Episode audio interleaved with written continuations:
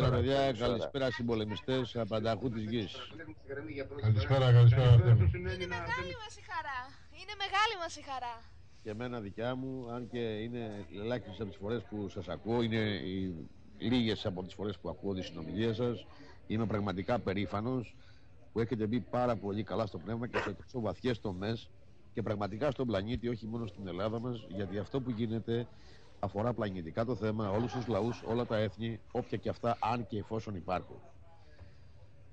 Ήθελα να, δεν θα σας διακόψω, δεν θα σας πάρω πολύ χρόνο. Ήθελα πάλι όμως να πω τούτο και έχει μεγάλη σημασία αυτές τις ώρες που μετά από τη δημοκρατία των Ελλήνων που πολύ καλά τοποθετήθηκε ο Βασίλης και είπε ότι όχι μόνο τη δημιούργησαν, τη γέννησαν, όχι μόνο έβγαλαν τους νόμους που ζούσαν για αυτούς αλλά την εφάρμοσαν κιόλας. με πολύ μεγάλη επιτυχία. όχι μόνο έβγαλαν τους νόμους που ζούσαν για αυτούς αλλά την εφάρμοσαν κιόλας. Με πολύ μεγάλη επιτυχία αν ναι, ναι. μπορείς, κλείσε, το, κλείσε λίγο το, το ραδιόφωνο. τον ήχο του ραδιοφώνου για να μην κάνει... Δεν έχω ραδιόφωνο. Αρτεμή, αν ναι, ναι. μπορείς, κλείσε, το, κλείσε λίγο το, το ραδιόφωνο, τον ήχο του ραδιοφώνου για να μην κάνει... Κλείσε τελείως τη γραμμή του ραδιοφώνου, γιατί έρχεται επανάληψη στο σήμα με 5, λεπτά, 5 δευτερόλεπτα καθυστέρηση. Είστε εντάξει τώρα; Ναι, ναι, ναι, ναι, ναι. Πολύ ωραία. Μιλάς μόνο το Α, ναι, το είχα, το είχα μέσα στο λάπτοπ και ναι. Εντάξει, εντάξει. Οπότε Οπότε αγαπητοί μου συνέλληνες, πρέπει όλοι τώρα στον πλανήτη που μας κοιτάνε, θέλω να πω το εξής. Όλοι μιλήσαν, ε, κάποτε είχαμε τη δημοκρατία, αλλά δεν υπήρχε άλλο έθνος να έχει αυτή τη δημοκρατία και να την έχει με βάση λαού όπως το βασιλιά. Ας κατανοήσουμε ότι ο βασιλιάς στη δημοκρατία ήταν η βάση του λαού. Ήταν αυτός που είχε τα πρωτόκολλα.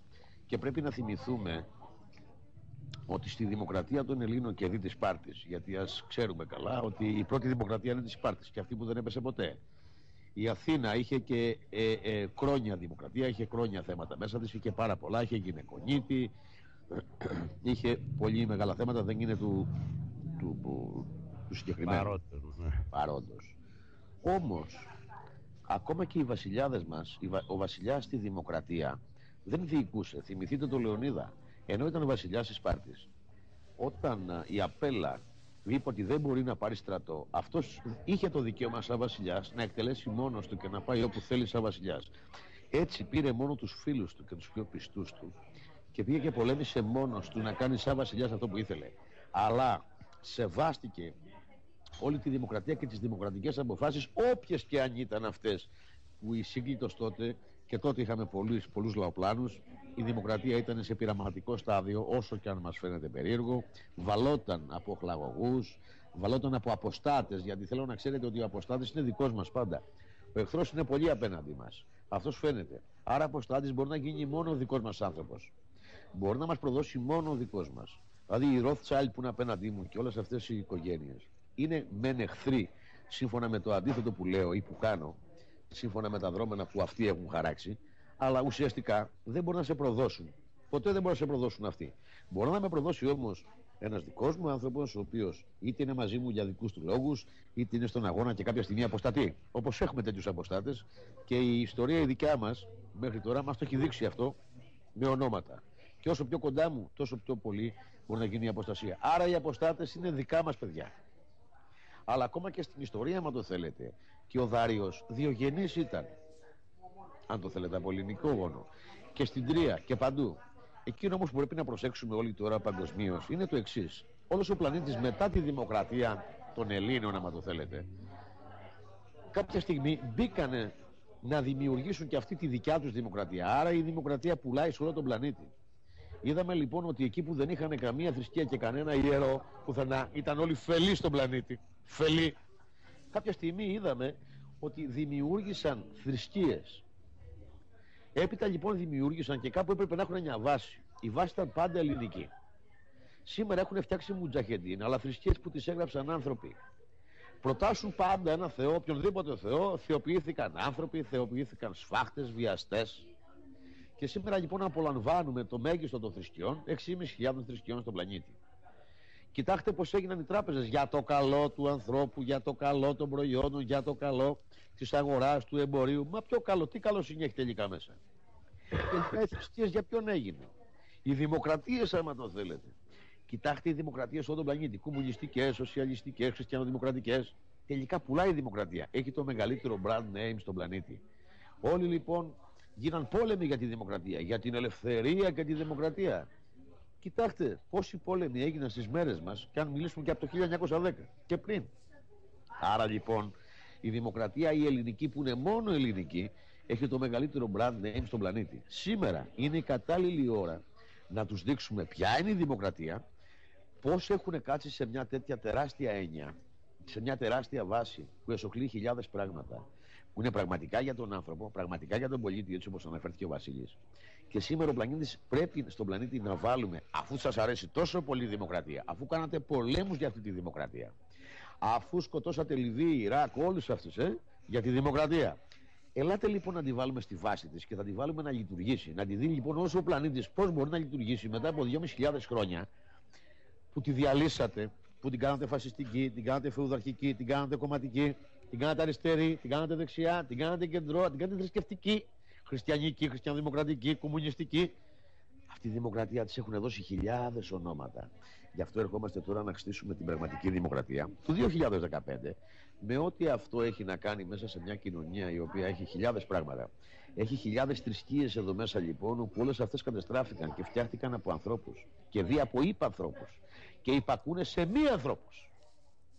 Όλες αυτές, όλα αυτά τα μορφώματα τα οποία έκατσαν πάλι δημοκρατικά, αν το θέλετε και όλες οι εκκλησίες οι οποίες κράτη, καταστατικά κρατών των θεών Έχετε δει Θεό να μας κάνει καταστατικό. Τελικά υπάρχουν θεοί με καταστατικά, αλλά τελικά δεν έχουμε ούτε ένα έγγραφο, ούτε μία απόδειξη κάποιου Θεού από κάποιου θρησκεία. Ακόμα και στην εκκλησία του Σατανά δεν έχουμε έγγραφο του Σατανά τι θέλει να φτιάξει. Αλλά κάθε φορά μας μιλάνε ότι ο Θεός είπε να φτιάξουμε αυτή την εκκλησία. Ο Χριστός λέει: Είδες τι είπε η εκκλησία; Δώστε μου ένα χαρτί του Χριστού που είπε πώς να έχει φτιάξει την εκκλησία και ότι αυτό που συμβαίνει στην εκκλησία είναι επιλογή Χριστού ή κάποιου Θεού έτσι λοιπόν είμαστε σε ένα μετέχνη στον πλανήτη η οποία τους έχουν πείσει όλους ότι αυτή είναι η δημοκρατία, ότι έτσι είναι ο Θεός. Ο Θεός έχει ένα τυραννικό πρόσωπο, έχει σεισμούς, έχει καταμποντισμούς, έχει κολάσεις, έχει αυτά. Αυτή είναι η δημοκρατία, δεν είναι αυτή η δημοκρατία, δεν είναι αυτός ο Θεός. Και δεν είναι και αυτή η οικονομία. Γιατί η οικονομία έγινε και παρήθεια από τους ανθρώπους, για τους ανθρώπους, με νόμοι που τους θέσπισαν οι άνθρωποι για τους ανθρώπους, αλλά δεν είναι διαχειριστές αυτοί. Και εδώ έχει γίνει μια μεγάλη διαδικασία στον πλανήτη. Και έτσι δυναστεύτηκε όλο το είδος των ανθρώπων και δι των Ελλήνων.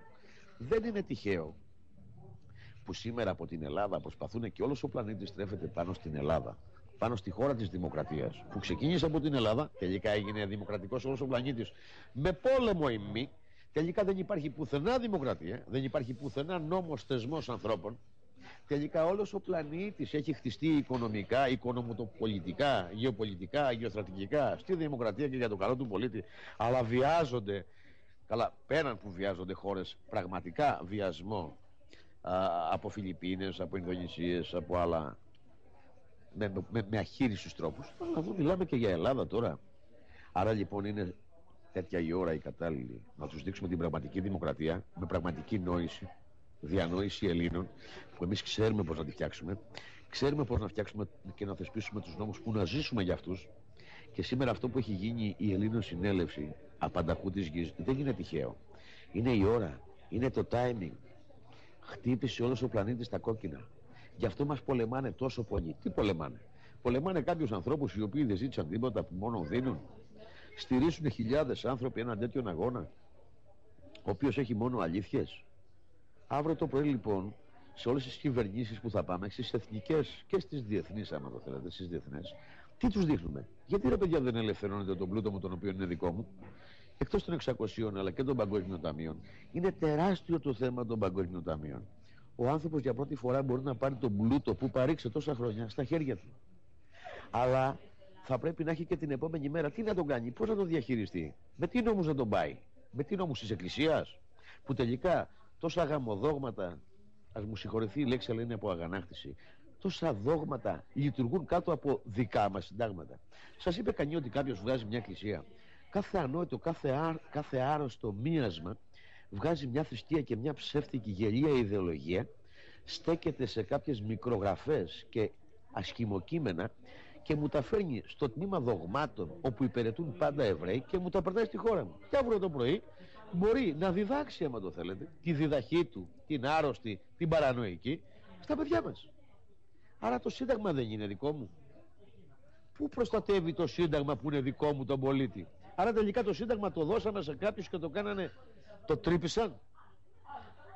Τρύπησαν ένα ολόκληρο Σύνταγμα των ανθρώπων και δι των Ελλήνων.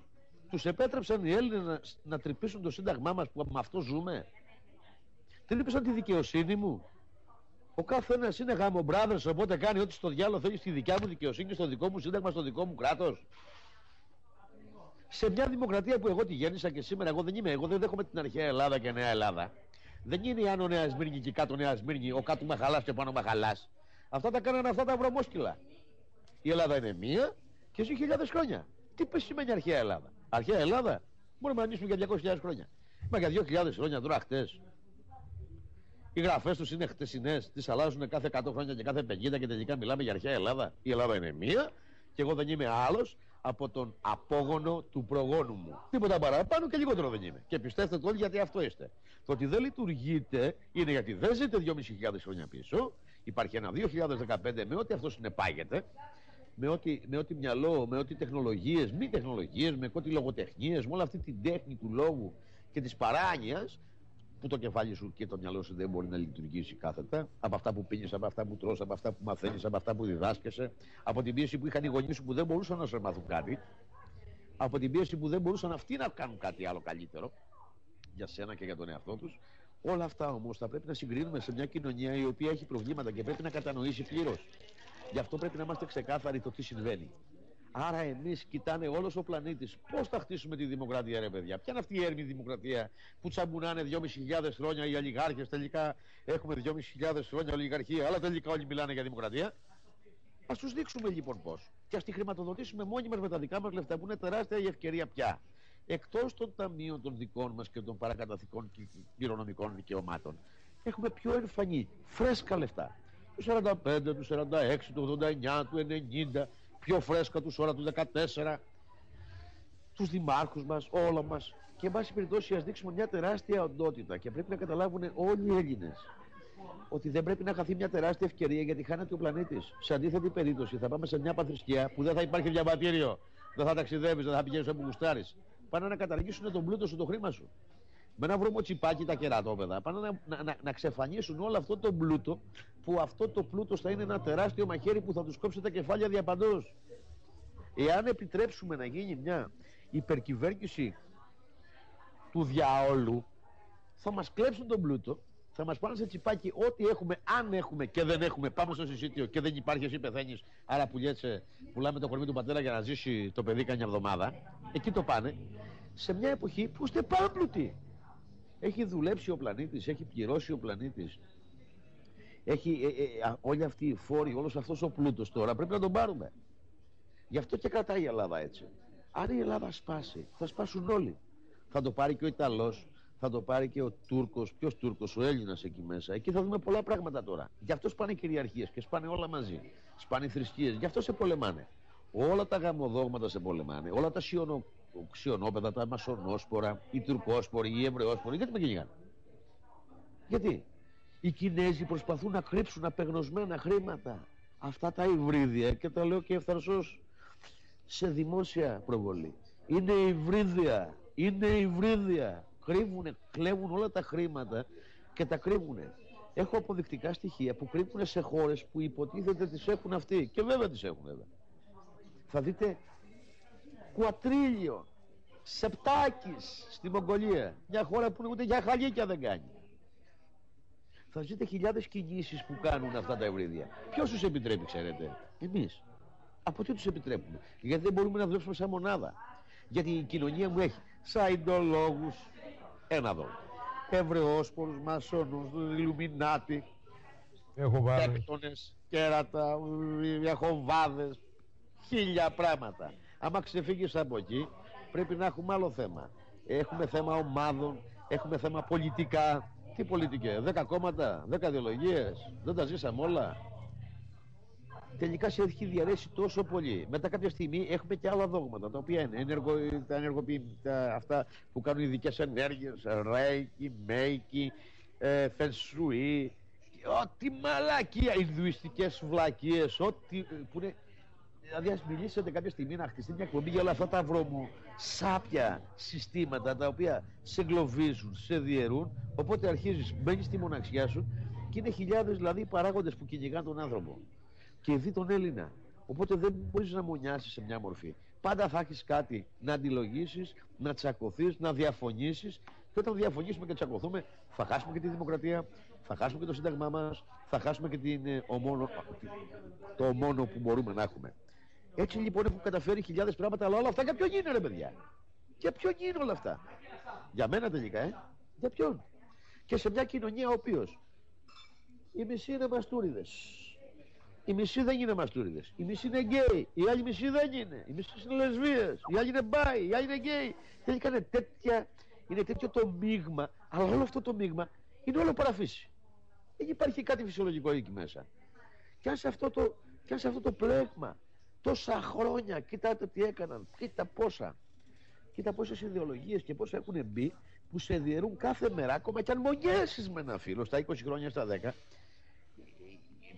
το σπόρο το σπόρο της ύδρυγας, το σπόρο της έριδας έχουν σπείρει τέτοια τεράστια σπόρια που πρέπει αυτά όπως και να έχει να τα διώξουμε με τη μία ή τουλάχιστον ας πάμε σε έναν σκοπό υπεράνω όλων αυτών υπεράνω όλων αυτών να μονιάσουμε τουλάχιστον με ένα σημείο να μην μονιάσουμε σε όλα γιατί δεν μπορούμε Μας έχουν χωρίσει σε πλούσιους και φτωχούς.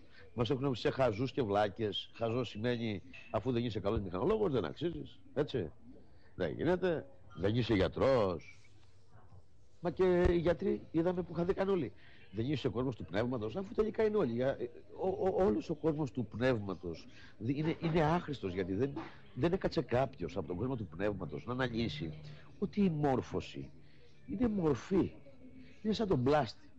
Παίρνεις λοιπόν ένα υλικό το οποίο του δίνει μια μορφή. Όσο πιο καλός πλάστης είσαι, ή τουλάχιστον τι θέλει να φτιάξει ο πλάστης, φτιάχνει καλύτερο βάζο. Τώρα λοιπόν τα βλέπω δοχεία άδεια όλα αυτά τα παιδιά γιατί είναι συστημικά καθαρά τα πανεπιστήμια που διδάσκονται ή τουλάχιστον οι τέχνοι που διδάσκονται σε όλα τα μήκη και τα πλάτια από οικονομολόγους. Τώρα οικονομολόγο λέγονται όλοι και είναι όλοι άχρηστοι. Και αν ήταν έτσι, στην Ελλάδα που έχω 86.000 δικηγόρους, 10 είναι πετυχημένοι. Οι άλλοι είναι στην πίνα. Οι μισοί είναι μασονόσποροι και έχουν ένα μισθό παραπληγικό που βγάζει την οικογένεια και οι γυναίκα τους δεν ξέρουν που πάνε. Αυτή είναι η ζωή. Τι νομίζετε; Και αν δεν είσαι μασόνος, δεν γίνεσαι γιατρός σε κανένα νοσοκομείο. Άρα υπάρχει ένα σύστημα το οποίο πρέπει να σε βγάλει και να αποδεχτείς συγκεκριμένα πράγματα. Πρέπει να κάνεις το φόνο σου, πρέπει να δίνεις τα φράγκα κατακαρκινωμένα για να επιζήσει και να πηγαίνεις με ροκάμπα το σπίτι σου. Και να λες ότι κάπως ζεις. Έτσι λοιπόν είναι όλοι εγκλωβισμένοι. Αλλά πού είναι ο κόσμος του πνεύματος; Τελικά η μόρφωση είναι η μορφή. Ποια μορφή έχει πάρει; Αφού τελικά η μορφή του ανθρώπου είναι ένα πακέτο. Είναι ένα πακέτο το πώς κινείται, το πώς ζει, το τι έχει μέσα του, το πώς θα διαβιώσει και το πώς θα βγάλει και τα παιδιά του παραπέρα. Αλλά αυτή η μορφή δεν έχει να κάνει τώρα με το τι δουλειά κάνεις. Δεν καταλαβαίνω λοιπόν ένας τεχνίτης, ο οποίος φτιάχνει τέχνη χρυσαφικών και φτιάχνει χρυσαφικά, είναι καλύτερος από ένα γιατρό, ο οποίος είναι τεχνίτης κι αυτός. Άρα λοιπόν υπάρχουν πτυχία τα οποία τα δίνουν σε δωμάτια. Έτσι είδατε και τα Όσκαρ. Κοιτάξτε τα Όσκαρ. Τα δίνουν μεταξύ τους. Οι μασόνοι μαζεύονται σε ένα χώρο και δίνουν βραβεία ο ένας τον άλλον. Κοιτάξτε τα Νόμπελ. Πού τα Νόμπελ; Τα Νόμπελ τα δίνουν μεταξύ τους. Τελικά υπάρχει ένα κλαμπ το οποίο είσαι μέσα. Τελικά, αν ξεφύγεις από εκεί, θα πας και στα άλλα. Βλέπετε λοιπόν ότι τελικά για να απορρίψουμε το οτιδήποτε και κάπου αν ιδεολογίες δεν συγκρίνονται ή δεν ταυτίζονται, τελικά φτιάξαν και κάποια άλλα κλαμπ τα οποία χωράνε όλοι μέσα. Ναι, αλλά πάντα θα είσαι υπάκουος και πρέπει να κάνεις αυτό που ορκίστηκες. Βλέπετε λοιπόν πόσοι κίνδυνοι είναι πέρα και όλα αυτά έχουν γίνει για τον άνθρωπο; Όλα αυτά έχουν γίνει για το καλό του ανθρώπου; Σε ποιο σύνταγμα λειτουργούν όλα αυτά, κυρία Σε, ποιο, σε ποια πολιτεία συμβαίνουν όλα αυτά; Οπότε τι κάνει, τι κάνει η πολιτεία που είμαστε εμείς για τα παιδιά μας και την πολιτεία; Αφού η πολιτεία όλα αυτά που κάνει, όλους τους νόμους που βγάζει, το σύνταγμα που κατασκευάζει, επειδή αυτή το θέλει, θα πρέπει να το εισπράττει. Τι εισπράττεται σήμερα τη δικαιοσύνη; Στο δικαστήριο σήμερα πηγαίνετε για να ακούσετε τη γνώμη του δικαστή. Και στο δικαστήριο πηγαίνεις μόνο και μόνο για να διαπραγματευτείς με κάποιον να σου πάρει το δίκιο σου. Άρα πηγαίνεις να το χάσεις τουλάχιστον το μισό. Η πολιτεία λοιπόν δεν θα επιτρέψει ποτέ τέτοια πράγματα Ελλήνων. Και δύο όταν γίνει, γιατί με μια συνέλευση θα κοπούν όλα αυτά. Θα μπει μια πραγματική δημοκρατία και θα μάθουμε και στον πλανήτη και πώς λειτουργεί. Το κάνουμε όμως τώρα που ο πλανήτης μιλάει όλος για δημοκρατία, ε. Είναι μεγάλη ευκαιρία για εμάς τους Έλληνες να δείξουμε στον πολιτισμό μας. Με αυτό θα τους φάξουμε. Πάντα με αυτό έχαναν με τον πολιτισμό μας. Θέλω λοιπόν όλα αυτά τα κοφτερά μυαλά όπως εσείς, που είστε άξιοι αγωνιστές και πολεμιστές, να, να, μπείτε, να μπείτε στην ουσία, να μπείτε στο μυαλό των, των, των, των, των συνελλήνων μας. Να κάτσουμε στις λέξεις, να κάτσουμε στην ουσία. Όχι να κάτσουμε σε χιλιάδες βιβλία και λέξεις και εγκυκλοπαίδειες τεράστιες, αλλά τελικά να μην νοούμε τίποτα. Κοιτάξτε πώς φέρεται η κυβέρνηση. Μπορούμε να τη χτυπήσουμε με τις αλήθειες μας. Ποτέ δεν πρόκειται να πέσουμε. Ακόμα και να μας σκοτώσουν. Ξέρετε γιατί; Γιατί αυτό που λέμε θα είναι πάντα όρθιο. Και δεν μπορείς να το σκοτώσεις. Μόνο να το κρύψεις. Μα να το σκοτώσεις δεν μπορείς να το διαλύσεις. Δεν μπορεί να ξεφανίσει την αλήθεια. Είναι τα χρήματα. Είναι τα παγκόσμια σου ταμεία. Είναι όλη η κίνηση που γίνεται. Είναι όλη η αλήθεια που συμβαίνει. Και δείχνουμε και την επόμενη μέρα. Η επόμενη μέρα πρέπει να τη δείξουμε στους συνέλληνες. Γιατί δεν του δείχνουμε μόνο αυτά τα κακό κείμενα που γίνανε. Πρέπει να του δείξουμε και την επόμενη μέρα. Και είναι πολύ σημαντικό να του τη δείξουμε με τέτοιο τρόπο όπου αυτός θα αποφασίσει. Δεν γίνεται σε μια πλειοψηφία που είπε ο Βασίλης, σωστά, πολύ καλά τοποθετήθηκε. Αλλά αυτό σε μια πραγματική πολιτεία που θα ρυθμίσουμε πώς, μάλλον με τα πρωτόκολλα τα οποία θα μπουν και κάποιοι θα τα προσφέρουν και στην πορεία κάποιοι άλλοι μπορεί να βγάλουν και ένα άλλο πρωτόκολλο ή να τρυπήσουν ένα πρωτόκολλο. Θα το θέλαμε πολύ γιατί θα το μαζέψουμε και θα κλείσουμε τις τρύπες του συγκεκριμένου πρωτόκολλου για να μην ξαναπεράσει κανένας. Στην πορεία θα υπάρχουν πολλά διορθωτικά πράγματα, αλλά πρέπει να μην χάσουμε ποτέ τη βάση.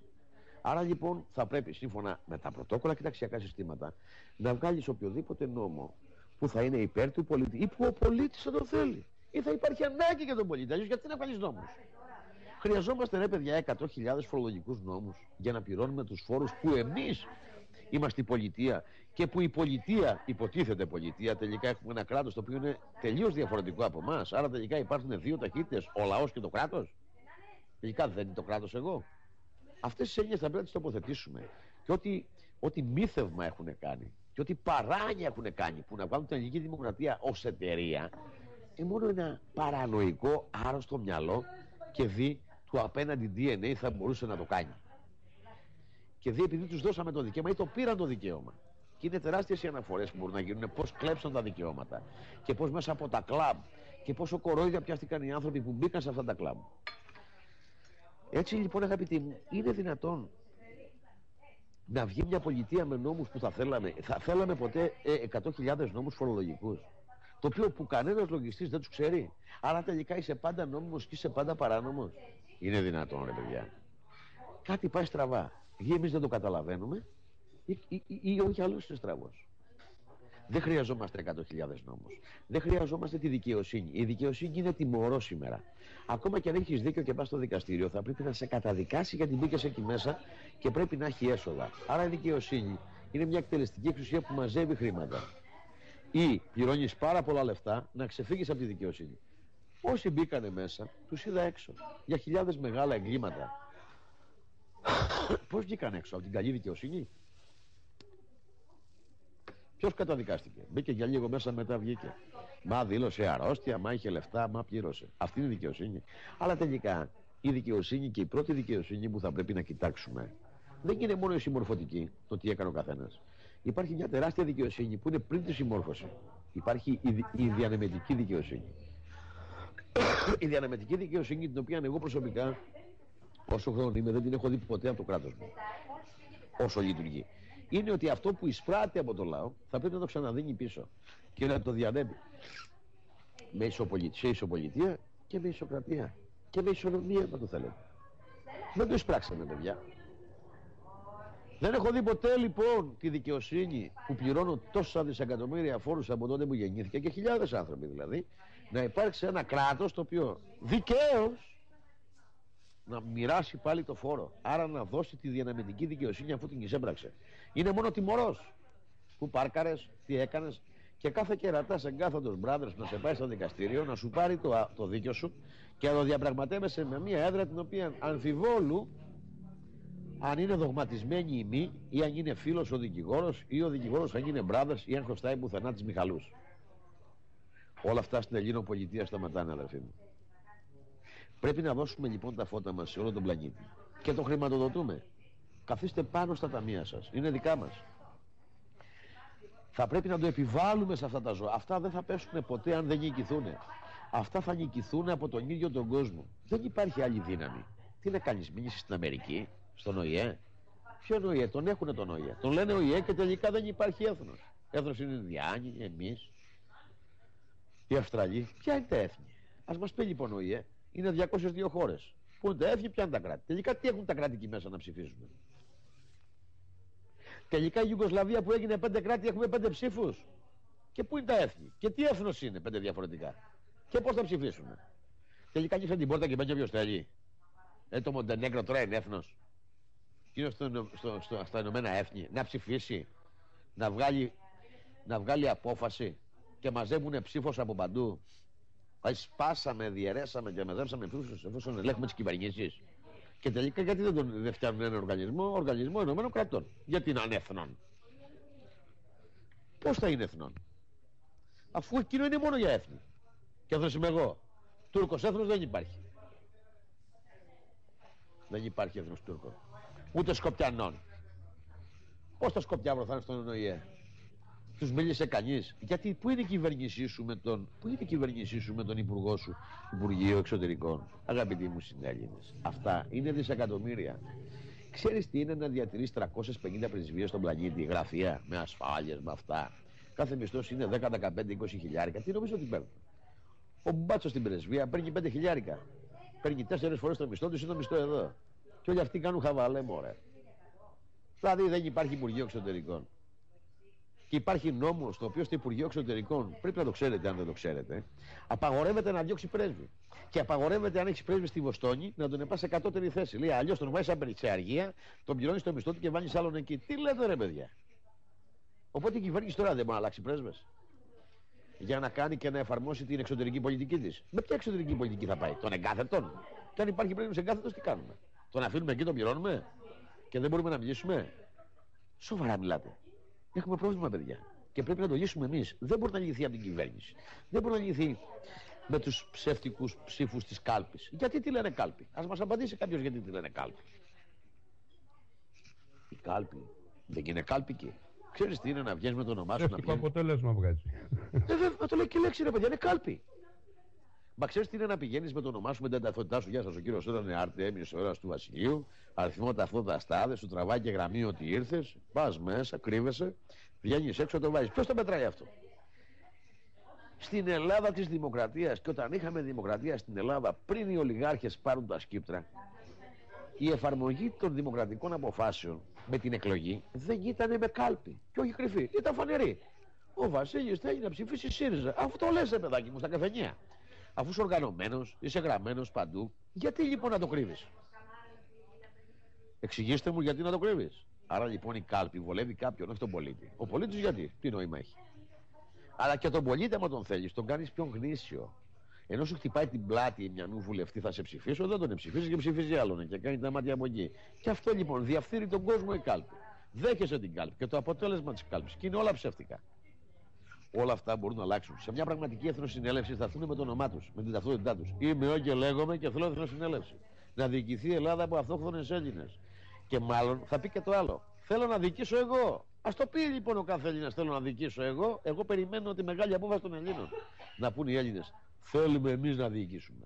Γιατί κάποια στιγμή είπα ότι η Ελλάδα είναι το έθνος των ηγετών. Το πιστεύω μέχρι το τέλος. Και όταν έδωσα σε κάποιους, έλατε να ηγηθείτε εσείς εσύ, όλοι λοιπόν κάνανε λίγο πίσω. Τι έγινε, ρε παιδιά, δεν θέλετε να γίνετε ηγέτες. Τι έγινε, ρε παιδιά, όλοι οι Έλληνες πρέπει να ανοίξουν τις εσύ τους. Υπάρχει περίπτωση ο Τσίπρας να έχει πάει σε όλη την Ελλάδα. Σήμερα είναι πρωθυπουργός. Ο Τσίπρας να έχει πάει σε όλη την Ελλάδα. Μόνο για διακοπές σε κανένα νησί, να περάσει καλά και να φύγει. Άρα δεν ξέρει τόσες περιοχές στην Ελλάδα με τόσο διαφορετικό πολιτισμό, θα έλεγα. Λαογραφικά στοιχεία, έθιμα, ήθη, όλα. Πού να ξέρεις τώρα να πούμε τι συμβαίνει στο Σουφλί, στην Αλεξανδρούπολη, στο τάδε χωριό εκεί. Τίποτα. Οπότε πώς θα διοικήσεις, δε φίλε; Ποιοι είναι αυτοί, τους ξέρεις; Δηλαδή, αν δεν γνωρίζεις τη χώρα σου, πώς θα διοικήσεις; Δεν χρειάζεται να διοικήσεις όμως. Αν έχεις αντιπροσώπους από παντού, θα σου πούνε ποιοι είναι, θα σου πούνε τι θέλουν. Και θα διοικήσουν μόνοι τους. Γιατί ο νόμος είναι εκεί. Γιατί λοιπόν θα πρέπει να με ειδική κάθε κεράτα, ο οποίος τρελάθηκε στην πορεία, όπως ο Παπούλιας. Έχουμε στοιχεία, αν θέλετε, να κύριε συντέλληνε. Έχουμε στοιχεία ότι ο Παπούλια έχει Αλσχάιμερα τα τελευταία 15 χρόνια. Έχουμε καταγεγραμμένη ομιλία ότι τον έψαχνε ο οδηγός του να πούμε τέσσερις μέρες και δεν ξέρανε που είναι. αυτός ο άνθρωπος τώρα δεσμεύει χώρα. πέρα από το γεγονός ότι είναι Εβραίος, πέρα ότι είναι στο λόμπι, πέρα ότι είναι Μασόνος, πέρα ότι είναι Εβραίος, πέρα ότι όλα αυτά. Δηλαδή, πόσα κακά της μοίρα μπορείς να είσαι απάνω σου; Να είσαι και Εβραίος, να είσαι και Μασόνο, να είσαι και πρόεδρος γιατί. Έχει σημασία. Να είσαι και πρόεδρος χώρας και να είσαι και Αλσχάιμερ και να υπογράφεις τη χώρα μου. Παιδιά, υπογράφει τον ιερό τόπο μου. Παιδιά, η χώρα των Θεών. Παιδιά, συνέλληνε, μαζεύτε το μυαλό σας. Δηλαδή, αν δεν το μαζέψουμε εμείς, αν δεν κάνουμε εμείς, ποιος θα κάνει; Τι περιμένετε δηλαδή; Να έρθει ένα κόμμα. Πάκα στο κόμμα εσείς δεν είστε μέσα. Δεν υπάρχουν άνθρωποι εκεί μέσα. Έλληνες. Κανένας. Δεν υπάρχει σκεπτόμενο μυαλό. Δεν μπορούμε να δικήσουμε μόνοι μας. Αυτά είχα να θέσω που σημαίνει ότι η δημοκρατία είναι πολύ διαφημισμένη στον πλανήτη, ακόμα και σήμερα, ειδικά το 2015. Όλοι μιλάνε για δημοκρατία. Τελικά ο πλανήτης έχει όλη η δημοκρατία, έτσι. Μπράβο, κύριε. Και τότε γιατί δεν πέτυχε τίποτα; Τότε γιατί απέτυχαν όλα; Η δημοκρατία, είναι το πρόσχημα της κοροϊδίας και το κλείδωμα είναι κάτω από τους κεντρικούς τραπεζίτες και από τους τραπεζίτες γενικότερα. Και ένα θέμα που θίξαμε πριν από λίγο και συγγνώμη που σε διακόπτω, είναι ακριβώς αυτή την παράδοση του Πάπα στους Rothschild, του χαρτοφυλακίου που διαχειριζόταν ο Πάπας και στη συνέχεια πώς εξελίχθηκε αυτό στο παγκόσμιο γίγνεσθε και πώς εγκλωβιστήκανε όλα τα κράτη, τα φτιαχτά και τα έθνη που ήταν μέσα. Βέβαια. Όπως είπες και εσύ ψεύτικα και εκεί επάνω θα θέλαμε να μας δώσεις τώρα που σε έχουμε στην παρέα μας κάποιες πληροφορίες που εσύ τις έχεις ζήσει από πρώτο χέρι και τις γνωρίζεις σε βαθμό που εμείς δεν μπορούμε να τις ξέρουμε. Καταρχάς υπάρχουν πάρα, πάρα πολλά κενά σε όλες τις θρησκείες. Έχουν τεράστια κενά. Δεν υπάρχει κανένας Θεός να έγραψε. Είναι αυτόκλητοι όλοι. Το δηλώνω δημόσια. όλοι οι Άγιοι είναι άνθρωποι σαν εμάς, τα οποία πάρα πολλοί σαν εντελώς δαιμονισμένοι και έχει τεράστια κενά στις γραφές τους τις οποίες τις λένε θεόστολτες. Γιατί τις λένε θεόστολτες. Ποιος από πού έγινε το θεόστολτο. Και τελικά δεν έχουν κανένα έγγραφο καμιανούς Θεού. Μιλάμε για ένα μπάπα, για ένα Βατικανό το οποίο ήταν κατελημένο από την αρχή και από τότε που δημιουργήθηκε. Είναι πάρα πολύ παλιά ιστορία και δεν θέλω να μπω στα θρησκευτικά κομμάτια. Όμως, με ποιον ορισμό ο Πάπας μπορεί να διεκδικεί χώρες, κτήματα τεράστια, χώρες όπως τα ακούτε. Και ποιος βασιλιάς της Αγγλίας είναι αυτός που παραδίδει στον Πάπα την κυριαρχία; Γιατί το κάνει. Μήπως τελικά ξεκινάμε από τα δόγματα όλα; Μήπως τελικά είναι δογματικό όλος ο πόλεμος και πάντα θα είναι; Μήπως τελικά ο τρίτος, γιατί ο τρίτος παγκόσμιος πόλεμος είναι τώρα, ο τέταρτος θα είναι καθαρά θρησκευτικός; Καθαρά θρησκευτικός. Όπως έχει ξαναγίνει και η ιστορία επαναλαμβάνεται και εμείς δεν μπορούμε να την πάρουμε χαμπάρι γιατί απλά δεν την ξέρουμε. Και σίγουρα με το όνομά της. Δηλαδή σήμερα ο πόλεμος θα γίνει θρησκευτικός. Δεν σας κάνει εντύπωση κάτι. Μιλάμε για μια Γερμανία ισχυρή, αν και εφόσον είναι αυτή η εταιρεία. Μιλάμε για μια Γαλλία, για μια Ισπανία. Και βλέπουμε αραβικές χώρες Φυσικά, όποιος ξέρει από αραβικές χώρες θα ξέρει, και εκεί εδώ είναι ένα μεγάλο κομμάτι που θέλω να πω στους Έλληνε. Υπάρχει μια παρακαταθήκη και διαθήκη του Μουάμεθ. Είναι πολύ ισχυρό όπλο για τον Έλληνα. Ο Έλληνας είναι μοναδικός σε όλο τον πλανήτη. Είναι μοναδικό στοιχείο αναγνωρισμένο. Κάποιοι χαζάροι θέλουν να σε πατήσουν πάρα πολύ χαμηλά. Αν τους επιτρέψω, εγώ δεν επιτρέπω σε κανέναν και ζητάω σήμερα να έρθουν όλοι δίπλα μας να μην επιτρέψω σε κανένα το μάρι, μίασμα, αν θέλει να υπάνθρωπο να πατήσει πάνω σε Έλληνα. Γιατί όταν πατάει σε Έλληνα είναι σαν να πατάει τον ίδιο το Θεό. Δηλαδή οι Έλληνες είναι σπορά Θεών. Είναι γραμμένο πραγματικά σε ιερά βιβλία. Ακόμα και οι αποστάτες το γράφουν. Έτσι λοιπόν αντιλαμβάνεστε, αγαπητοί συνέλληνες, ότι ο Πάπας και όλο αυτό το επιτελείο έχει κάτσει σε μια. Έχει πάρει σχεδόν όλο τον πλανήτη, τον οποίο του τον δώσανε. Μα πώς του τον δώσανε όμως; Του τον δώσανε οι Εγγλέζοι, δηλαδή υποταχθήκαν οι βασιλιάδες αυτούς; Υποτάχθηκε ο βασιλιάς της Αγγλίας; Γιατί από ό,τι ξέρουμε και αν με διορθώσετε και ας το ψάξετε, όλη η Αμερική ανήκει στους Μουρ. Το πρώτο συμβόλαιο που κάνει λοιπόν ο βασιλιάς της Αγγλίας είναι με τους Μουρ. Γνωρίζοντας ότι σε λίγο θα λήξει, αν δεν έχει λήξει. Άρα λοιπόν κάνει συμβόλαιο και κόβεις 48 οικόπεδα. Σε ποιου έδωσε τα οικόπεδα, Τη Ιλουμινάτη. Μάλιστα. Δεν πειράζει. Κόβονται 48 πολιτείες. Συμπληρώνονται μία μετά και φτιάχνουν και άλλη μία την Αλάσκα. Η Αλάσκα είναι μια πολύ μεγάλη ιστορία που ήταν τον Τζάρον. Έτσι χάσαμε και το δικαστήριο. Αλλά σε ποια συγγραφή και ποιος Θεός είναι αυτός που λέει ότι θα πρέπει το Βατικανό να έχει όλη τη γη και να είναι και υπεύθυνο, όχι υπεύθυνο, να είναι αυτός που θα κανονίζει την ενέργεια. Αν κανονίζεις την ενέργεια, κανονίζεις σχεδόν όλο το χρηματοπιστωτικό σύστημα στη, στον πλανήτη. Ποιος έβαλε ρε κεράτα; Και εντελώς τυχαία ο Πάπας πρέπει να είναι πάντα Εβραίος και δίβα μπυρ.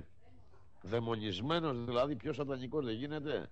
Παρέα με τον μεγάλο σατανά, τον άρχοντά του στο Βάλ, που ζει εκατοντάδες χρόνια εκεί μέσα. Ναι, κύριε, πιστεύετε το. Ζει εκατοντάδες χρόνια εκεί μέσα. Με ποιον παλεύεις, μπορεί να νομίζεις; Με κάποιον άνθρωπο που πεθαίνει στα 60-70 και έρχεται άλλος και δεν λαθεύει τίποτα. Ξυπνήστε, παιδιά. Είναι πολύ πιο πολύ σπουδαία τα πράγματα που ζούμε και θα πρέπει εμείς να τα ζήσουμε στη ζωή που ζούμε. Έχει πολύ, πολύ μεγάλη σημασία να καταλάβουμε. Αρτέμι μου επιτρέπεις, ε, όταν λες ότι ο Πάπας διαθετεύει την ενέργεια, κανονίζει την ενέργεια στον πλανήτη, δώσε μας δύο-τρεις πληροφορίες, έτσι περισσότερο για τον κόσμο που μας ακούει. Ε, το αν θα καίγεται πετρέλαιο, ή αν θα καίγεται ξύλο, ή αν θα είναι κάρβουνο, ή θα είναι ηλιακή ενέργεια, ή αν θα βάλουμε ε, πάνελ, ή αν θα βάλουμε ανεμογεννήτρε, κανονίζεται με αυτό το κερατάκι χάμου, τον, το γελίο. Προσέξτε τι λέω, το γελίο, ο οποίος είναι γελίος, ένα βάμπυρ, το οποίο με αποδεδειγμένα στοιχεία βέβαια και είναι και καταδικασμένος. Όταν κάποιος είναι καταδικασμένος 30 χρόνια, έχω το δικαίωμα να λέω γελίο ή πάνθρωπο. Δεν είναι καν άνθρωπος μου κρύβει όλα μου, έχει τεράστια δυνατότητα, νομίζει, αλλά η δυνατότητα θα ανέβει η δικιά σας όταν ενωθείτε. Σου κρύβει τις περγαμηνέ σου, σου τα κρύβει όλα, έχει τα ελληνικά μου αρχεία, έχει για, τρα... για τρεις αιώνες περίπου ήταν ο Απολόνιο Τιανές εκεί που στηρίχτηκαν όλες οι γραφές. Ποιος έγραψε τις γραφές; Και πότε έφυγε από το Βυζάντιο; Μέχρι το 313 δεν υπήρχε Πάπας. Επιτρέψτε μου να ξέρουμε, να λέμε και τι λέμε. Μέχρι το 313 δεν υπήρχε Πάπας. 362 ξεκινάει ο Πάπας στο πρώτο σχήμα. Αλλιώς πριν τι Πάπας υπήρχε; Και δεν το λέω εγώ. Όλες αυτές οι αναφορές, οι γραφές είναι πολύ συγκεκριμένες. Απαγορευόταν όταν ξεκίνησε ο χριστιανισμός. Πότε ξεκίνησε ο χριστιανισμός; Τώρα κοίταξε, όταν έχεις χριστιανούς οι οποίοι δεν έχουν μελετήσει ποτέ τίποτα, απλά κάθονται κάτω από μια εικόνα, αυτό και αν είναι ιδρυολατρία, και τη φυλάνε λες και παίρνουν αγκαλιά, ειδικά τις γιαγιές, οι γιαγιές στην εκκλησία δηλαδή, είναι τραγικά τα πράγματα. Παίρνουν ένα κομμάτι γυαλί με μια εικόνα και τη φυλάνε, κάνουν έρωτα μαζί της. Δηλαδή. Τι κάνετε ρε παιδιά, ναι. Ρε παιδιά, τι κάνετε ρε παιδιά. Βλέπουν ένα λείψανο, έναν άγιο και λένε Άγιος. Λέει από πού Άγιος; Γιατί άμα θα φτεμένα σε 70 χρόνια, πώς θα με λείψω. Να πάρει το λείψο, δεν το προσκυνάτε μου. Τον νεκρό. Να τη ρίξουμε Άγιο και σένα. Ωραία, εγώ και αυτή παιδιά είναι αυτόκλητη τώρα. Το Άγιος, η λέξη Άγιος, το ιερό είναι και εφόσον είναι ιερό, είναι ιερό. Είναι δεδομένο ότι είναι ιερό. Πάει. Τώρα ο καθένας πιάνει Αγίους. Τι καλός άνθρωπος. Και επειδή καλός άνθρωπος τον κάναμε Άγιο. Και εντελώς τυχαία όλοι οι Άγιοι τελικά είναι ρασοφόροι. Όλοι οι Άγιοι είναι ρασοφόροι. Από εκεί βγαίνει η Αγιοσύνη. Εν πάση περιπτώσει, δεν θα μείνω στο θρησκευτικό κομμάτι. Ε, το ζήτημα είναι λοιπόν ότι εκμεταλλεύεται την ενέργεια και έχει το δικαίωμα να την εκμεταλλεύεται. Από πού και ως πού, παιδιά; Δηλαδή τώρα έχουμε, έχουμε ελεύθερη ενέργεια και απαγορεύεται την ελεύθερη ενέργεια καθαρά θέμα πάπα. Και μην περάσετε από το μυαλό σας ότι τα μοναστήρια σας είναι χριστιανικά δικά σας. Από τον Πάπα ελέγχονται μέσα όλες οι μονές και όλα τα μοναστήρια και τα πάντα ελέγχονται από τον Πάπα. Έχει πάντα το Βατικανό κάνει κουμάντο. Μην ξεχαστείτε ποτέ χριστιανοί να νομίζετε ότι υπάρχει πατριάρχης δικός σας. Και ο πατριάρχης είναι Μακαβαίος, δηλαδή το πιο σκύρο σώμα των Εβραίων και όλοι οι ιερείς, οι ιεράρχες οι μεγάλοι από Μητροπολίτη και πάνω πρέπει να είναι μασόνοι. Οπότε άμα είναι μασόνος πώς είναι χριστιανός παιδιά; Δηλαδή, εγώ θα ήθελα πολύ μια χριστιανική θρησκεία η οποία να έχει κάποιε πολύ σταθερές θέσεις κόρη, να βρίζει τους Έλληνες και να απαγορεύσει δια νόμου. Το Σύνταγμά μου όμως το κάνει αυτό. Δεν μπορεί να το κάνει μια εκκλησία, γιατί η εκκλησία είναι νομικό πρόσωπο ιδιωτικού δικαίου. Προσέξτε. Είναι νομικό πρόσωπο ιδιωτικού δικαίου. Και έρχεται μια τέτοια εκκλησία να είναι νόμος μέσα στο κράτος μου και να κάνει ό,τι γουστάρει. Και στο κάτω-κάτω ας ασχοληθεί με το Θεό της.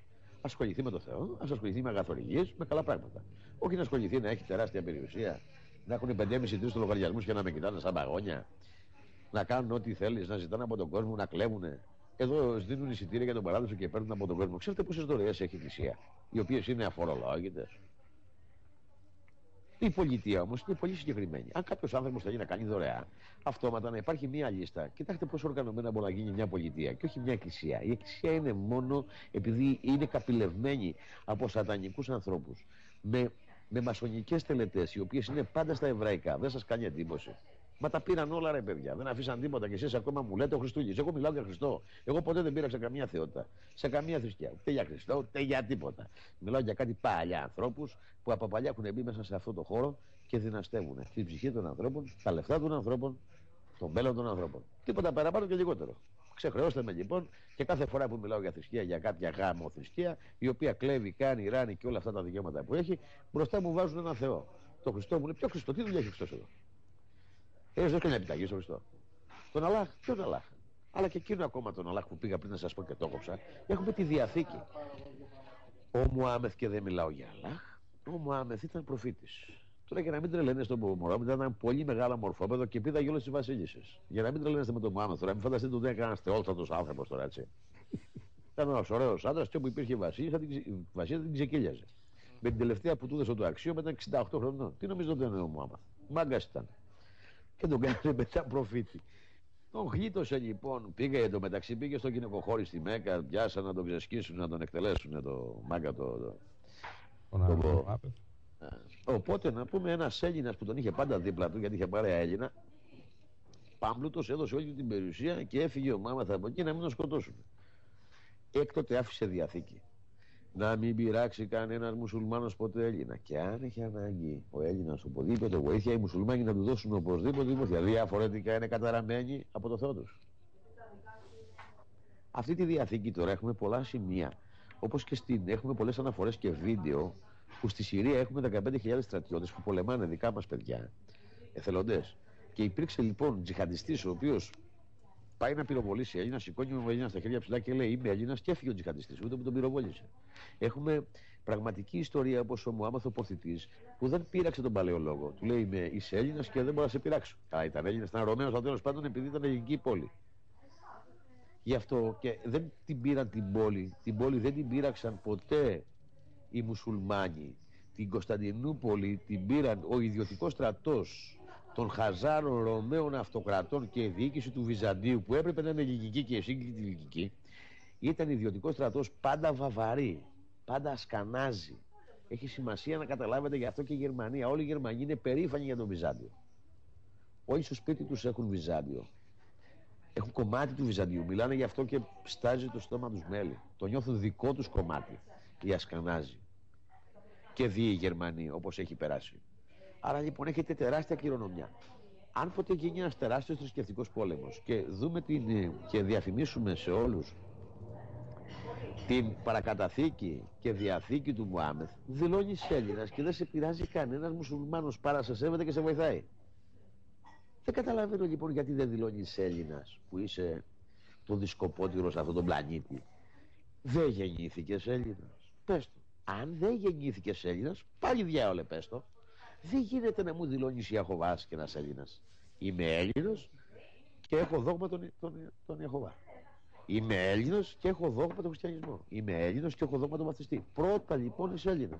Γι' αυτό καλό να το βρούμε πάλι ελληνικά. Κάθε φορά που λέω για τη λέξη Έλληνας, κάποιος κερατάς θα βγει μπροστά και θα μου πει Τελικά είσαι αντίχριστος. Άντε να χάθεις ζωντόβολο. Κάθε φορά μου βάζουν ένα Θεό μπροστά. Για ποιο λόγο ρε παιδιά; Τι έχει γίνει; Ή εμείς δεν καταλαβαίνουμε ή δεν ξέρουμε τι θέλουμε. Θα έρθει η ώρα που θα πρέπει να δηλώσουν οι Έλληνες διαφορετικά σφάζονται, όπως το έχουν στήσει. Και το παιχνίδι είναι στημένο από αυτούς. Είναι τυχαίο, νομίζετε, που στην Ευρώπη τώρα ο μουσουλμανισμός έρχεται και βάζει. Καλά, αφού βλέπουν ότι τελικά με τους μουσουλμάνους υπάρχει τεράστιο πρόβλημα και από τη Σαρία, αλλά και γενικά από τη θρησκεία τους, όχι τόσο από το Κοράνι, όσο από τη θρησκεία τους, η οποία είναι πάρα πολύ αυστηρή και στοχευμένη για να φτάσει στον πλανήτη σε κάποια όρια. Γιατί ρε παιδιά ανοίγουν οι πόρτες της Ευρώπης και γεμίσανε μουσουλμάνους; Ενώ για να πας στο Πακιστάν εσύ πρέπει να βγάλεις πολύ ειδική βίζα. Δεν σας κάνει εντύπωση γιατί οι πόρτε της Γερμανίας είναι ανοιχτέ τη Ισπανίας, της Γαλλίας, της Ιταλίας. Άρα τους βάζει μέσα να δημιουργήσει πρόβλημα σε εμάς τους ανθρώπους, στους κάτοικους της κάθε χώρας, να εναντιωθούμε για να ξεκινήσει ένας τέταρτος παγκόσμιος πόλεμος, ο οποίος θα είναι θρησκευτικός. Και τότε θα έχουν λόγο να τους λιώσουν. Αφού βέβαια πνιγούμε στο αίμα. Για σκεφτείτε το. Δηλαδή το πρόβλημα στην Ευρώπη τώρα ποιο είναι. Βλέπει η Γερμανία λοιπόν ότι έρχονται πολλοί μουτζακετοί. Στη Γαλλία λένε τώρα, δηλαδή τώρα θέλεις θράσος τώρα να έρθεις μέσα στην Ελλάδα μου τώρα ή μέσα στη Γαλλία και να πεις: Κοιτάτε, μαγκές από εδώ και θα φορά το λιμπούργα και να είναι ένα βλαμμένο εκεί πέρα, ένα ανεγκέφαλο. Που προχτές είδα έναν ημάμινα που μου ο οποίος λέει: Παιδιά, εκεί δεν γυρίζει, λέει. Τελειώσαμε. Το είδατε, δηλαδή, εντάξει, από εκεί και πέρα πάμε σε άλλες καταστάσεις τώρα. Το είπε ο Ιμάμι ότι δεν γυρίζει η γη. Ναι, ναι, ναι, τέλειω, δεν γυρίζει. Αν το αεροπλάνο Το είπε ο Θεός. Ρε παιδιά, έχουμε πρόβλημα. Ναι, αλλά οι Ευρωπαίοι τα βλέπουν αυτά. Παρ' όλα αυτά όμως, με τόσο οργάνωση που έχουμε στην Ευρώπη, που εντελώς τυχαία η Ευρώπη δημιουργήθηκε από χίλια άτομα Εβραίους και Μασόνους, η πρώτη Ευρώπη και όλα τα γραφεία εκεί μέσα είναι όλα μασονικά, όλα τα πάντα τα γαμόπεδα, τα γαμόπεδα. Τελικά δεν βλέπετε ρε παιδιά ότι τελικά, τελικά αφού το σχέδιο είναι πολύ συγκεκριμένο, εσείς τους αφήνετε και μπαίνετε. Όχι γιατί είστε καλοί άνθρωποι τώρα έτσι. Δεν συζητάμε τώρα για καλό άνθρωπο. Και όσο και καλά τι θα πάθουν οι Πακιστάνοι. Ποιοι Πακιστάνοι, μια χαρά είναι στη χώρα τους. Γιατί το τι παθαίνουν.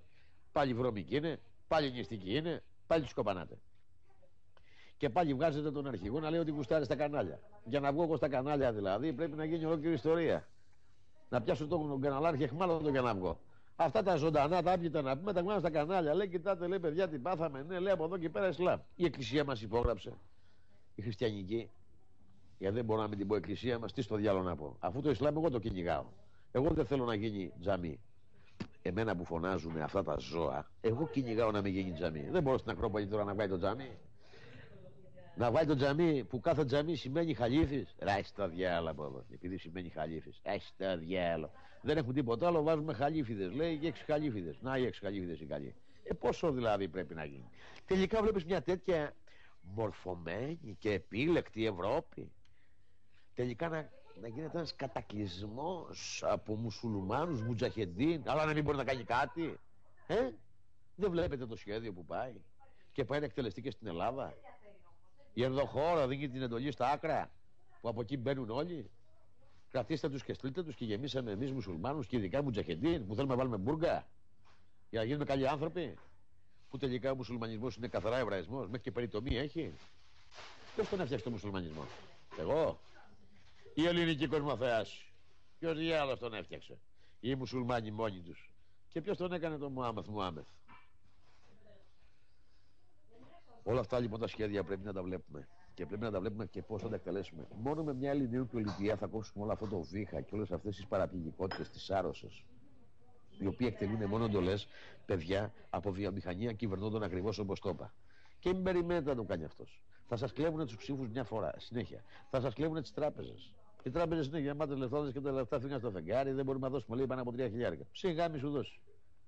Και ποιον να χτυπήσει τον υπάλληλο και ποιον να βρει. Δεν υπάρχει. Α, είναι αόρατος εχθρός. Λοιπόν, ακούστε, ο, ο εχθρός δεν είναι αόρατος.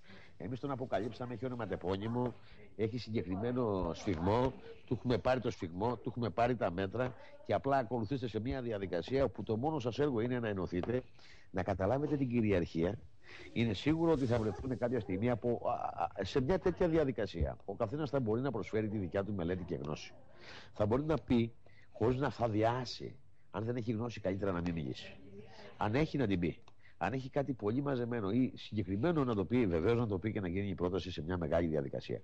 Έτσι μπορούμε να αρχίσουμε να ξαναζούμε. Να ξαναπάρουμε τον πλούτο μας, να ξαναπάρουμε τη ζωή μας και να κόψουμε όλα αυτά τα κακό κείμενα. Αλλιώ δεν μπορούμε να τα κόψουμε. Έχουν κανονίσει τα πάντα και δηλητηριάζουν τα πάντα. Την υγεία, τον ψεκασμό, την πολιτική, τη, τη, τη, την ψυχολογία, τη θεϊκή, η οποία είναι συνέχεια. Δηλαδή, αν μιλήσετε ποτέ με, αν μιλήσετε ποτέ και μπορώ να κάνω κάποια εκπομπή, αν είχαμε χρόνο δηλαδή, θα κάναμε εκπομπή από μουσουλμάνο να δείτε. Από ένα μουτζαχεντίν και από έναν μη. Θα δείτε ότι μουτζαχεντίν δεν είναι μουτζαχεντίν ο άνθρωπος. Ο πραγματικός μουσουλμάνος που γονατίζει και ε, ε, προσεύχεται 10 φορές την ημέρα δεν υπάρχει να κόψει κεφάλι. Τι υπάρχει αυτά. Υπάρχει ένας πολύ κακός πληθυσμός, ο οποίος είναι επηρεασμένος. Καταρχάς αυτοί δεν πίνουν κιόλας. Άμα τους δώσεις νερό της φωτιάς όπως δίνανε οι Αμερικάνοι στους Ινδιάνους, ξέρετε τι θα γίνουν εκεί κάτω θα σφαχτούν μόνοι τους. Ανοίξτε τι πόρτες, υπάρχει απαγόρευση εκεί κάτω, γνωρίζετε. Mm. Απαγορεύεται να πίνουν. Κέρασε τους ούσου να γίνει χαγουμίδα. Σφαχτήκανε μόνοι τους, δεν χρειάζεται τίποτα άλλο. Υπάρχουν πολλά πράγματα που πρέπει να επιλύσουμε και πρέπει εμείς να είμαστε γιατί ο πλανήτης μας κοιτάει. Πριν γίνει το μεγάλο κακό. Έρχεται, έρχεται πολύ μεγάλο κακό. Το έχουν στοχεύσει εκεί. Ούτε τυχαία ανοίγουν την πόρτα της Ευρώπης στους Ισλαμιστές, ούτε οι Ισλαμιστές υπάρχουν. Βαμμένα παιδιά, τα οποία είναι πολύ συντονισμένα και πληρωμένα. Φτηνά παιδιά. Και στο κάρο η CIA, τι νομίζετε, 50 δολάρια το μήνα δίνει και έχει να πούμε το μισό καέρο στη μυστική της υπηρεσία. Πρέπει να είμαστε πολύ προσεκτικοί σε ό,τι κάνουμε και σε ό,τι λέμε. Πρέπει να κατανοήσουν όλοι και δει Έλληνες. Περιμένουμε πολλά από τους Έλληνες και ο πλανήτης περιμένει. Είναι υπεύθυνοι Έλληνες. Για αυτό που είναι, γιατί γεννήθηκαν Έλληνες. Αυτοί που δεν είναι Έλληνες δεν περιμένουμε τίποτα. Στοχεύω πάρα πολύ καλά να ξεκινήσω μια τράπεζα DNA και να κάνουμε όλοι DNA. Μη φοβάται κανείς το DNA. Θα βγούμε πολλοί Έλληνες. Θα δείτε που υπάρχουν Εβραίοι Έλληνες. Αλλά έχουν πάει από την αποκύμερια. Α δηλώσουν αποστάτες, αλλά ας μάθουν ότι είναι Έλληνες. Έχει σημασία το DNA καταγωγής, όχι περιοχής. Όλα αυτά τα ζώα στον πλανήτη που μιλάνε για DNA λένε για περιοχή. Πέρασες από την Τρίπολη, ήρθες από εκεί και ήρθες από εκεί. Και το DNA καταγωγής είναι μια πολύ συγκεκριμένη τράπεζα. Έχουμε αρχαία κόκαλα Ελλήνων που έχουμε βγάλει DNA και θα συγκρίνουμε τα πάντα. Πολλοί κόσμοι είναι Έλληνες. Οι Τούρκοι είναι Έλληνες. Οι Κούρδοι, όλα αυτά τα φύλλα. Η Ορδανία. Υπήρχε τίποτα στην Ιορδανία που δεν είναι ελληνικό; Υπήρχε στην Παλαιστίνη. Υπάρχει Ισραήλ. 47 ρε παιδιά πήγαν εκεί πέρα αυτοί. Και για να γίνουν κράτος 10 εκατομμύρια, εγώ ξέρω προσωπικά με πραγματικά στοιχεία έχουν βάλει 6 εκατομμύρια Ρώσους μέσα. Πώς γίνανε Ισραήλ, ρε παιδιά; Πού στο διάλογο τους βρουν τόσους Εβραίους; 6 εκατομμύρια Ρώσους έχουν πάρει. Και δεν πήραν από τη Μόσχα. Έχουν Καζάκους, έχουν πιο κάτω, έχουν Αζερμπαϊτζάν, Γεωργίες. Οι μόνοι που μπορούσαν επί κομμουνισμού να φύγουν από τη Σοβιετική Ένωση ήταν όσοι δηλώναν ότι θέλουν να πάνε στο Ισραήλ. Αυτό το ξέρω από πρώτο χέρι και από εκεί από το Ισραήλ πολλοί φεύγανε και πηγαίνανε και Αμερική στην Ευρώπη. Βεβαίως. Μα, μα, μα δεν, υπάρχουν, δεν υπάρχουν Εβραίοι. Ασκανάζουν εκεί μέσα, διοικούντες και φτιάξαν ένα πληθυσμό και τώρα και τώρα τη Συρία που βλέπετε, τι νομίζεις; Προσπαθούν να διώξουν τους Παλαιστίνιους να τους πάνε στη Συρία να πάρουν όλο το κράτος. Ε, πόσο πιο άλλο να γίνει δηλαδή; Η Παλαιστίνη ήταν ελληνική, όλα αυτά δεν υπήρχε τίποτα. Δηλαδή με μια συμφωνία, με μια γαμοσυμφωνία, πήγες εκεί πέρα και τελικά το κάνατε, το διαλύσατε το μαγαζί. Εντάξει, όλα αυτά, αν τεθούν θέμα, μα και οι άνθρωποι που τους πήγες εκεί όμως τώρα έχουν αποκτήσει δικαιώματα στο Ισραήλ. Οι άνθρωποι στο Ισραήλ δεινοπαθούν. Τους πήγαν εκεί να φτιάξουν κράτος, αλλά αυτό είναι μια ορολογιακή μπόμπα. Δεν μπορούν να δεχτούν τώρα οι άνθρωποι όπως και αν έχει, όπως ανεβαίνει ο πλανήτης. Υπάρχουν πρόβλημα. Στο κράτος του Ισραήλ υπάρχει μεγάλο πρόβλημα αυτή τη στιγμή. Και όταν εμείς βλέπουν τι κάνουμε, θα φάνε πολύ ξύλο όλοι. Και οι ραβίνοι θα φάνε πολύ ξύλο. Μην το βλέπετε έτσι αυτά τα χοντρόπετσα πλάσματα, τα άπλυτα. Θα φάνε πολύ ξύλο αυτά τα παιδιά. Αποφασίζει ο Ραβίνος τώρα να θα σκοτώσει το παιδί. Δεν το βλέπει τώρα αυτός που μένει στο Ισραήλ. Όπως και να έχει η ανθρώπινη φύση. Ή ακόμα και αν δεν είσαι άνθρωπος που θες να γίνεις, προσπαθείς να έρθεις όσο πιο κοντά γίνεται. Με αποτέλεσμα, θα έχουν παντού πρόβλημα. Αυτά τα άπλυτα παιδιά τώρα δικού του Ισραήλ δεν έχει σύνταγμα και έχει τη θεογονία του κάθε ραβίνου, του κάθε κερατά. Αν διαβάζεις τώρα ιερό βιβλίο, υποτίθεται ιερό, τώρα ντροπιάζω και τη λέξη, και να λέει αν τσακωθεί ο Θεός με τον Ραβίνο, ο Θεός, ο, ο, ο Θεός χάνει. Ο Ραβίνος Αγγής. Εάν να πάνε να γαμηθείτε να μην σας βλέπει κανένα. Μας θυμίζεις στον Ιακώβ που όλη νύχτα μάλλον δεν το πρωί Εντάξει, δηλαδή βρίζω κιόλας, δηλαδή, ε, είσαι, πρέπει να είσαι πολύ ζών, πρέπει να είσαι από, από, αλλού, από άλλο πλανήτη, το οποίο σου έχουν δώσει εισιτήριο να κάνεις ό,τι θέλεις. Ε, δηλαδή, παιδιά, είναι φρικτά αυτά που γίνονται δηλαδή και ακούγονται. Δηλαδή, τα βλέπεις αυτά σε βιβλία και λε, ε, παιδιά, πού υπάρχει, δεν υπάρχει νόηση. Τι ζώα είναι αυτό. Αυτή η καλή πληροφορία πάντως που μας έδωσες απόψε είναι για αυτό που είπες για την τράπεζα DNA καταγωγής. Αδερφέ, ε, κοιτάξτε, πρέπει να γίνει ένα DNA για το πρόβλημά τους είναι δικό τους. Σήμερα στον πλανήτη το πρόβλημα είναι μη ανθρώπων. Μεγάλο. Και όχι τώρα, εδώ και πολλά χρόνια.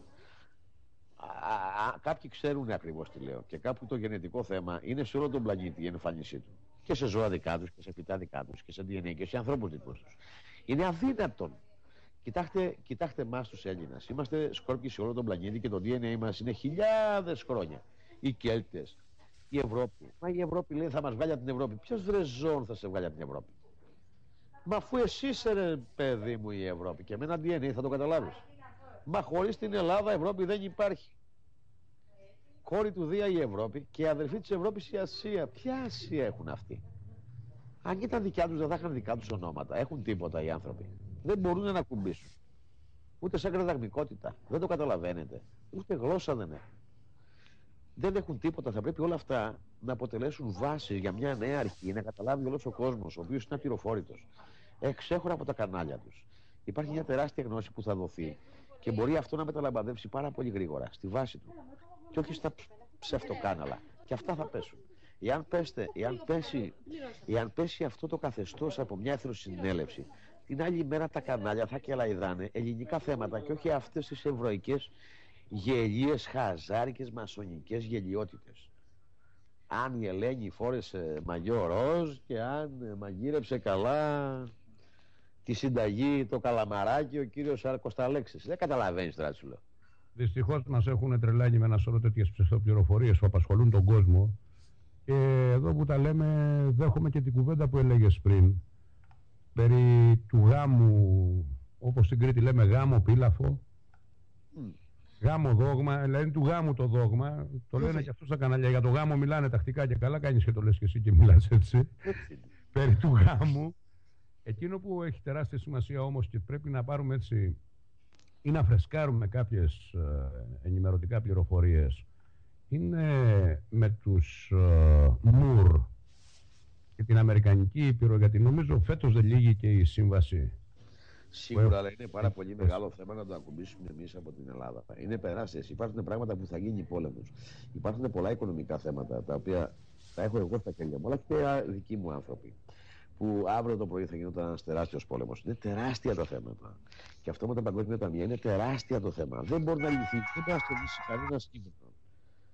Δεν μπορεί να το λύσει καμία κυβέρνηση και καμία αντιπολίτευση. Υπάρχουν και άλλα πολύ μεγάλα θέματα. Υπάρχει ένα τεράστιο θέμα, α, το οποίο το συνάντησα και έχω τα στοιχεία όλα. Όταν παρέδωσε ο Ρούσβελτ, Εβραίος εντελώς στοιχεία, ε, ο Ρούσβελτ. Mm. Το μόνο Εβραίο που μπορώ να παραδεχτώ είναι ο Κέννεντι, ο οποίος και ο Κέννεντι Εβραίος είναι. Όμως συχάθηκε αυτή τη γέννα. Και τον σκοτώσαν, να ξέρουμε, έτσι. Δηλαδή είχε ένα θέμα και τίμησε τη θέση του θέματος. Θέλετε, γι' αυτό και τον σκοτώσανε.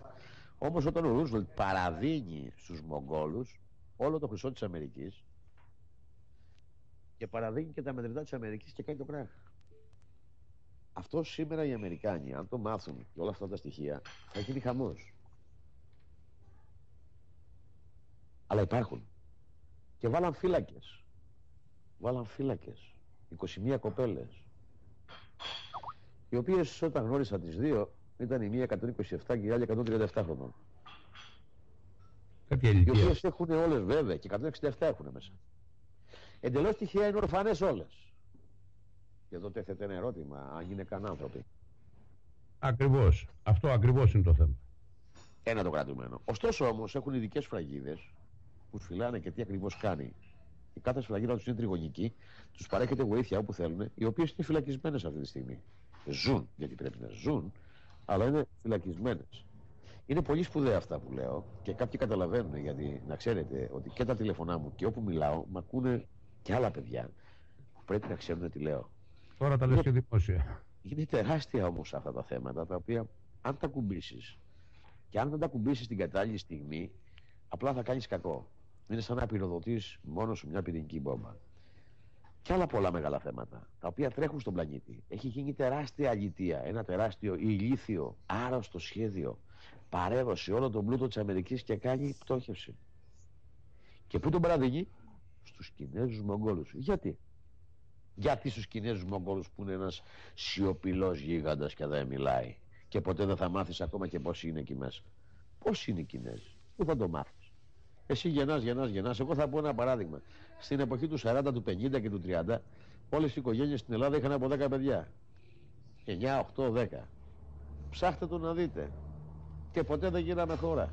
Ποτέ δεν ήμασταν πολλοί. Πάντα ήμασταν λίγοι σε στάχτη μας. Ο πατέρας μου είχε 16 αδέρφια, πεθαίναν τα 6 μήνα τα 10. Για σκεφτείτε το. Όλοι είχαν παιδιά. Τελικά ποτέ δεν γινόμαστε πολλοί. Έρχονται Πακιστάνοι, Αλβάνοι, ό,τι θέλεις εδώ μέσα, Ινδοί. Μετράμε, μετράμε, μετράμε, δίνουν διαβατήρια, μετράμε, μετράμε, μετράμε, 10 εκατομμύρια. Δύο δις ρε παιδιά. Δύο δις η Κίνα. Τελικά όταν πήγαινα σχολείο εγώ, στην πέμπτη δημοτικού, αν θυμάμαι καλά στη γεωγραφία, έδινε τον πληθυσμό της Ινδίας 500 εκατομμύρια. 400, 500. 400, ναι, κάπου τόσο. Γιατί σχεδόν... Κοντεύω τα 50, είμαι 48 χρονών, μου λέει ότι είναι ένα δις 700. Τι στο διάλογο έγινε ρε πούστη. Ε, τι έγινε γάμο του. Μου λέτε τι έγινε. Κάποιο εργοστάσιο είναι που παράγει κορμιά.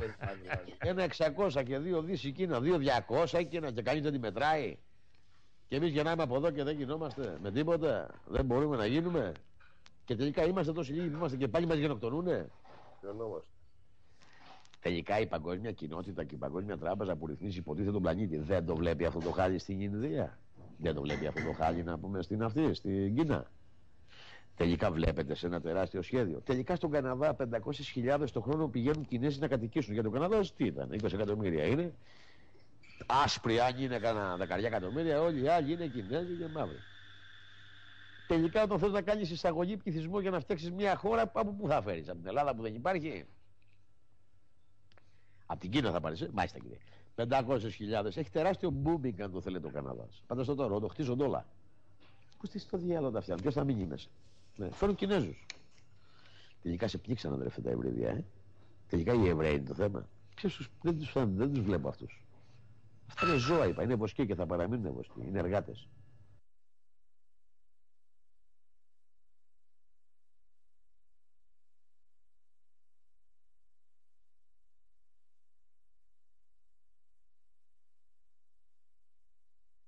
Γιατί, γιατί, γιατί είναι στο βιβλίο των Ηνωμένων Εθνών και δεν είναι μόνο της Ελλάδος, είναι και των άλλων κρατών. Είναι όλοι εκεί. Άρα δεν είναι ότι βρήκαμε μόνο της Ελλάδος, όλων των κρατών. Το πώς δουλεύει η παγκόσμια οικονομία. Και δεν σηκώνεται κανένα να πάει, δηλαδή τώρα πια. Αρχίζω και πιστεύω και θα πιστέψουν και συνέλληνες ότι το, ότι το κίνημα των αγανακτισμένων δεν ήταν αγανακτισμένων, ήταν στοχευμένων. Πού το κίνημα των αγανακτισμένων που πήγαινε και έλεγε μην υπογράψεις το μνημόνιο. Τώρα του λέει μην υπογράφεις τίποτα και ρατά, κάτι να ορίστε τα λεφτά. Πήγαινε.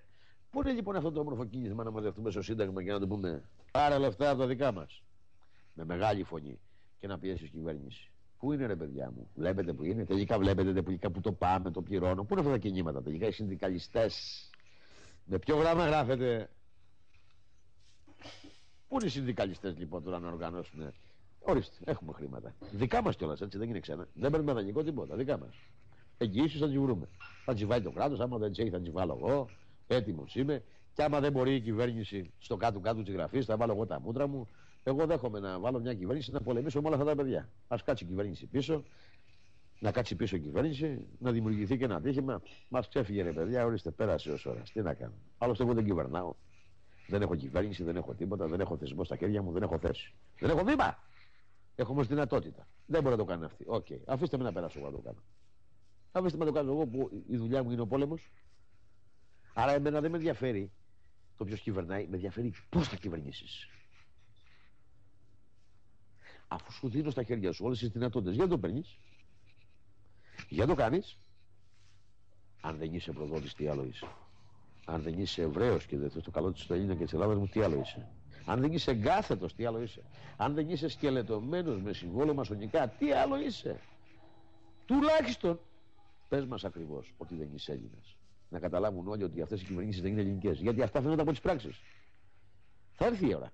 Ήδη την επόμενη εβδομάδα και αυτοί αν μπορέσουμε θα στείλουμε εξώδικο στην κυβέρνηση, αν ενημερώσουμε για όλα αυτά. Τι θα κάνει; Πώς θα απαντήσει κύριε, έχετε τόσα κραυγαλαία, έχετε τεράστια αλήθεια στα χέρια σας. Υπάρχει τεράστια αλήθεια. Υπάρχουν τα στοιχεία τα οποία τα υπογράφουν η κυβέρνησης και το Σύνταγμά μου. Δεν μπορεί κανείς να υπάρχει, δεν υπάρχει. Αμφισβήτησε το. Αφού είναι το ΙΕ. Αμφισβήτησε το. Αμφισβητήστε τις υπογραφές, δεν μπορείτε. Αμφισβητήστε τα 600, δεν μπορείτε. Αμφισβητήστε την Ανατολή, τι να αμφισβητήσετε. Πέρασαν χρόνια, ε. Οριμάσαμε. Κοιτάξτε τι έχει γίνει. Είναι ένα τσικ. Είναι μια μευράνη να σπάσει. Θα σπάσει και θα μπουν όλοι μέσα. Πρέπει να κατανοήσουν ότι μπορούν να το κάνουν. Είναι φοβισμένοι ότι δεν μπορούν, ότι μπορεί να μην είναι Έλληνες. Εγώ αντιμετώπισα το πρόβλημα του DNA στους δικούς μου κοντινούς συνέλληνε. Λέει και άμα δεν είμαι, ε, του λέω παιδί μου. λοιπόν, σας λέω αγαπητοί μου συνέλληνες, ότι όταν θα κάνουμε DNA θα μείνουν έξω μόνο αυτοί. Γιατί το DNA δεν βλέπει αν είσαι μασόνος ή αν είσαι. Δεν φαίνεται στο DNA η μασονία και ο χριστιανισμός και ο μουσουλμανισμός. Το ξέρετε αυτό, έτσι. Βέβαια. Ακόμα όχι. ναι, αυτό δεν φαίνεται. Οπότε σας υπόσχομαι ότι θα είναι πολλοί Έλληνες σε όλη την Ευρώπη. Δεν είναι τυχαία που αγαπάνε και οι ξένοι την Ελλάδα. Έχουν ελληνικό DNA. Να ξέρετε όμως ότι ο πλανήτης από, Έλληνες, από, Έλληνες, από Έλληνες αποστάτες διοικείται και σκοτώνουν την Ελλάδα αποστάτες δικοί μας. Αλλά και αυτοί οι αποστάτες, η δουλειά μας είναι να τους κάνουμε να καταλάβουν. Αφού τους πιέσουμε, όσο πρέπει ή όσο μπορούμε. Αλλά αν δεν τους πιέσουμε να ξέρετε ότι αν αυτοί δεν καταλάβουν ότι χάνουν, δεν θα κάτσουν ποτέ σε κανένα τραπέζι. Άρα δεν γίνεται με το στόμα να μιλάμε ή με το facebook ή με τα γραπτά. Θα πρέπει να πάμε σε πολύ δραστήριες κινήσεις. Θα πρέπει να πάμε σε κινήσεις καθαρά πολιτισμένες. Θα πρέπει να πάμε στο ψήφισμα. Σοβαρό ψήφισμα. Λαός που έχει κατανοήσει. Τον φοβούνται. Τον φοβούνται οι Έλληνε όλοι. Και σε όλο τον πλανήτη κατανοούν τώρα. Ξέρουν τι συμβαίνει. Τους λέμε, τους δείχνουμε. Ανοίξαν τα μάτια τους. Βλέπουνε. Δεν γίνεται καμία μέρα από τότε που ήρθε δεν θα ξανά είναι ίδιο για αυτούς. Από τότε που ήρθε εμφανή. Καμία μέρα δεν θα ξανά είναι ίδια. Όλες θα είναι τελείως διαφορετικές. Και όλες θα είναι εις βάρος τους. Άρα σταθερά βήματα. Σταθερά βήματα και η συνέλευση Ελλήνων θα κόψει. Δεν υπάρχει κάτι άλλο. Και αν θέλετε να το συζητήσουμε. Για ποια άλλη ιδεολογία να μιλήσουμε. Γιατί άλλο θα κόψουμε. Είναι τόσα τεράστια τα θέματα μας που η πολιτεία θα πρέπει να αντέχει να μην αντέχει κάποια πράγματα. Η πολιτεία των Ελλήνων δεν μπορεί να ξαναντέξει ψέμα. Δεν μπορεί να ξαναντέξει έναν γελίο άνθρωπο ο οποίος έρχεται με μια ιδεολογία ο οποίος θα την εφαρμόζει. Δεν του επιτρέπει η πολιτεία. Θα πρέπει να αποδείξει αυτό που λέει. Αν το αποδείξει αυτό που λέει, χωράει στην πολιτεία. Αν δεν το αποδείξει, τελικά είδατε στον πλανήτη, μοιράζανε Νόμπελ τα μασονόπεδα και τελικά πέσαν όλα τα Νόμπελ. Για δείχτε μου ένα Νόμπελ που δεν έπεσε. Δηλαδή καλά ρε εσείς να πούμε. Έδωσε Νόμπελ ο Βενιζέλος, ο Εβραίος, στον ξαδερφό του Ατατούρκ, ειρήνης. Και έχω 4 εκατομμύρια νεκρούς. Εβραίοι επίσημοι γράφουν ότι τελικά σε όλη την Ευρώπη ήταν 3 εκατομμύρια Εβραίοι. Και τελικά οι Ασκανάζοι Εβραίοι ξεφτυλίσαν και έσφαξαν τους Σεφάρντιν, τους δικούς τους δηλαδή που δεν τους στέλνανε. Και τελικά μιλάνε για 5 εκατομμύρια ολοκαύτωμα. Τελικά δεν υπάρχει ούτε DNA στον Ταχάου ή στο Auschwitz. Α, τελικά έχω 4 εκατομμύρια πραγματικούς νεκρούς. Οι πόντιοι, οι Έλληνες του πόντου. Δεν έχω ολοκαύτωμα και δεν μιλάει κανένα ζωντόβολο. Ξέρεις, μιλάνε για αποζημιώσεις γερμανικές. Να σας πω κάτι. Με τόσα λεφτά που έχουμε, νομίζετε ότι έχουμε ανάγκη τις αποζημιώσεις γερμανικές. Ξέρετε όμως κάτι ότι η, η αποζημίωση, οι γερμανικές αποζημιώσεις είναι για το κακό που κάνανε οι Γερμανοί στη χώρα. Για τα ποτόπουλα που σφάξανε, για τα πρόβατα, για τα άλογα, για τους δρόμους, για τα δέντρα, για αυτά. Τους ανθρώπους που τους βάλαμε, σε ποια τιμή; Μπορεί να μου απαντήσει κάποιος. Γιατί Αυτό η απογραφή. Αρτέμι, πολύ σωστά το επισημαίνεις, γιατί δυστυχώς έχουμε πολλές φορές το περί γερμανικών αποζημιώσεων. Γνωρίζεις καλύτερα από τον καθέναν μας ότι έχουν πληρωθεί από τους Γερμανούς και εδώ θα πρέπει να μας δώσεις κάποιες πληροφορίες, κάποιες ναι. αποζημιώσει, χωρίς όμως να αναγνωρίζονται τα εγκλήματα εναντίον των Ελλήνων και να μιλάνε για αποζημίωση των ελληνικών οικογενειών και τα θύματα τους. Καταρχάς, να τα πάρουμε τα πράγματα από τη σειρά. Η Γερμανία είναι εταιρεία. Σωστά. Το αποδείξαμε άλλωστε. Έτσι. Άλλωστε και το διαβατήριό τους γράφει ότι είναι υπάλληλοι.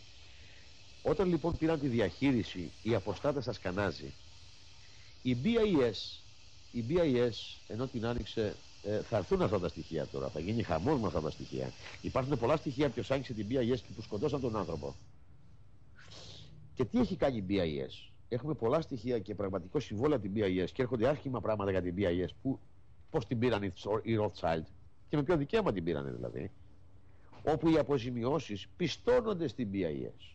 Το ότι δεν τη δέχονται οι ενθέλινες, Εβραίοι, Καραμαλίδες, Παπαντρέιδες, αυτοί δεν δέχονται τις αποζημιώσεις. Αλλά πάμε κάπου Ε, θυμάμαι από αναγραφές και παλαιότερων, αλλά και στοιχεία που έχω, ότι κάνανε μια απογραφή στην Ελλάδα από χωριό σε χωριό. Και κάνανε ό,τι καταστροφή είχαν κάνει οι Γερμανοί. Γιατί Γερμανός; Είναι κατακτητής. Έμπαινε μέσα σπίτια, βίαζε γυναίκες, Γι' αυτό τις είχαν όλες γκαστρωμένε, αν το θέλετε. Έπαιρνε παιδιά, έπαιρνε κόσμο και τον άφηνε και δούλευε στα εργοστάσια του ή παρήγανε. Δηλαδή τα άλογα, να ξέρετε, στο χωριό. Δουλεύανε 8 ώρες για τους Γερμανούς και μετά το άλογο δούλευε για τον ιδιοκτήτη. Έτσι. Ε, μιλάμε για τέτοια πράγματα. Μια ολόκληρη Γερμανία ζούσε και έκανε ό,τι γούσταρε. Έκλεβε. Εδώ υπάρχει ένα μεγάλο κομμάτι κλοπής και εκεί θα πω ακριβώς οι Γερμανοί πώς είχαν πολλά χρήματα. Γι' αυτό πολλοί Γερμανοί γύρισαν πίσω και έσκαβαν για να πάρουν το χρυσό τους. Πώς απέκτησαν χρυσό οι Γερμανοί στην Ελλάδα, γνωρίζετε; Άκου λοιπόν, οι, στρα... οι στρατιώτες και οι άρχοντέ τους. Όταν γινόταν γιατί φυσικά η Ελλάδα, πρέπει να ξέρετε ότι έκανε 270 μέρες να πέσει. Ενώ όλες οι χώρες, οι ορδέ με την τεχνολογία τους, η Γαλλία δηλαδή, έκανε 7 μέρες, 8. 6 μέρες. Δηλαδή 6 μέρες η Γαλλία τώρα έτσι. Ε, ρε Γάλλοι, μπράβο ρε Γάλλοι. Παρτιζάνοι, ε. Μάλιστα. Όλες οι άλλες χώρες μέσα στο μήνα και η Πολωνία γύρω-γύρω. Στην Ελλάδα έφερε δύο μεραρχίες όμως ο Μαγκάς. Τις άλλες πήρε ο Χίτλερ. Φέρνει δύο μεραρχίε και του καθυστερούμε δύο μεραρχίε κοντά χρόνο. Και μετά για να μας φυλάει, γιατί όπου το βλέπαμε τον Γερμανό τον έκαναμε ζακέτα χειμωνιάτικη, το δέρμα του, όπου τους πιάναν οι αντάρτες, τους ξεφύγαν τους Γερμανούς. Γι' αυτό οι Γερμανοί μετά παίρναν κόσμο, δηλαδή σκότωναν έναν Γερμανό ή γινόταν κάτι, η η αστυνομία είχε παραδοθεί στους Γερμανούς. Ήταν υπό τη διαταγή των Γερμανών. Με χαμόγελα βλέπουμε την παράδοση, αν θυμάστε σε κάποια φωτογραφίες που έχουμε. Έτσι οι Γερμανοί, πιάναν κόσμο, 300-500 άτομα και τα βάζαν σε ένα σχολείο μέσα να τα πάνε για εκτέλεση. Οι ρουφιάνοι χαφιέδες που σήμερα είναι πολλοί από τους διοικούντες και οι πατεράδες τους μας κάνουν την τιμή να είναι και στην κυβέρνησή μας και στη βουλή μας μέσα. Μας κάνουν την τιμή, κύριε, ακούσατε τι έχει γίνει. Κύριε. Μπορείτε να φανταστείτε, κύριε, αυτό. Ήταν οι επίσημοι ρουφιάνοι και προδότες των Γερμανών, οπότε πηγαίναν στις οικογένειες αυτών που είχαν πιάσει και για να τον αφήσουν ελεύθερο για να μην τον σκοτώσουν, έπρεπε να δώσει 10 λίρες, 20 λίρες, 30 λίρες, που οι Ρουφιάνοι τα μοιραζόσαν με τους αξιωματικούς Γερμανούς. Στο τέλος, κάποιοι που δεν πληρώναν και δεν είχαν λεφτά, οπότε ψάχναν όλοι να βρουν λεφτά για να σώσουν τον άνθρωπό τους από, από την εκτέλεση. Δηλαδή η εκτέλεση ήταν και business στην Ελλάδα, να ξέρετε, για να μαζευτεί ο χρυσός. Ακούσατε, κύριε; Έτσι λοιπόν στα 500 άτομα κάποια στιγμή έμεναν 40, 50, 30, κάποια που δεν είχαν λεφτά. Αυτά τα εκτελούσαν. Μέχρι τότε όμως μαζεύουμε ένα τεράστιο πλούτο το οποίο πηγαίναν στο ιδιωτικό πουγγί των αξιωματούχων και των προδοτών. Γιατί οι προδότες είχαν πάντα και να φάνε και να πιούνε και λεφτά και μετά την απελευθέρωση οι προδότες αγοράζανε και έπειτα και δεν τους έκανε κανείς να τζουγδάρει, ρε παιδί μου. Δεν τους έδωρε κανείς πράγμα. Τους προστάτευσαν οι Γερμανοτσολιάδες του επόμενου κράτους. Φανταστείτε μετά, έτσι. Έτσι λοιπόν ήταν η επιχείρηση. Σήμερα λοιπόν οι αποζημιώσεις έχουν να κάνουν με την καταστροφή τόσο των κινητών και ακίνητων πραγμάτων, αλλά δεν είδα πουθενά την τιμή, αν το θέλετε, στον κατάλογο, πόσο κάνει η εκτέλεση. Δηλαδή στα Καλάβρητα που σκοτώσαν 1500 άτομα, πόσο έκαναν εκείνες οι ψυχές και ποιος θα τις κοστολογήσει, αγαπητοί μου συνέγγινες. Λέμε στους Γερμανούς, αν θέλετε να είμαστε τίμοι για να τους φίξουμε και να σφίξουμε και την κοινή γνώμη, ότι τους δικούς μας τους εκτελέσαν τα ελίκη. Δεν είχαν επιλογή. Τους λέμε δεν θέλουμε αποζημιώσεις. Τίποτα γιατί έχουμε χρήματα. Να μας στείλουν 850.000 όποιους θέλουν αυτούς να εκτελέσουμε. Μπορείτε να το καταλάβετε λίγο. Να δούμε σε τι δύσκολη θέση θα έρθουν. Στείλτε 850.000 κάτω. Για εκτέλεση. Και αν τους θέλετε πίσω κάντε εσείς τιμή. Για να καταλάβουν τη διαφορά της τιμής. Πόσο έκανε λοιπόν η ψυχή που εκτελούσανε; Μπορείτε να μου πείτε. Και ποιος είναι αυτός που έβγαλε την τιμή; Ποιος υπάνθρωπος είναι αυτός που θα πει πόσο κάνει τιμή; Και μετά την απελευθέρωση, αν το θέλετε, στην κατοχή, όταν έχω ένα εκατομμύριο νεκρούς που του μαζεύαν με τα κάρα, ποιος διάλογος θα τους πληρώσει αυτούς; Άρα για ποιες αποζημιώσεις βγήκε μια σοβαρή κυβέρνηση ελληνική να πει: Οπ, οπ, οπ, για λέω εδώ, παιδιά. Ε, τι πληρώνετε εδώ; Το δεντράκι, μάλιστα, τόσο κάνει. Ωραία, το δρόμο, ναι, τη γέφυρα, μπράβο. Ανατινάζατε γέφυρες, αυτά, ιστορίες.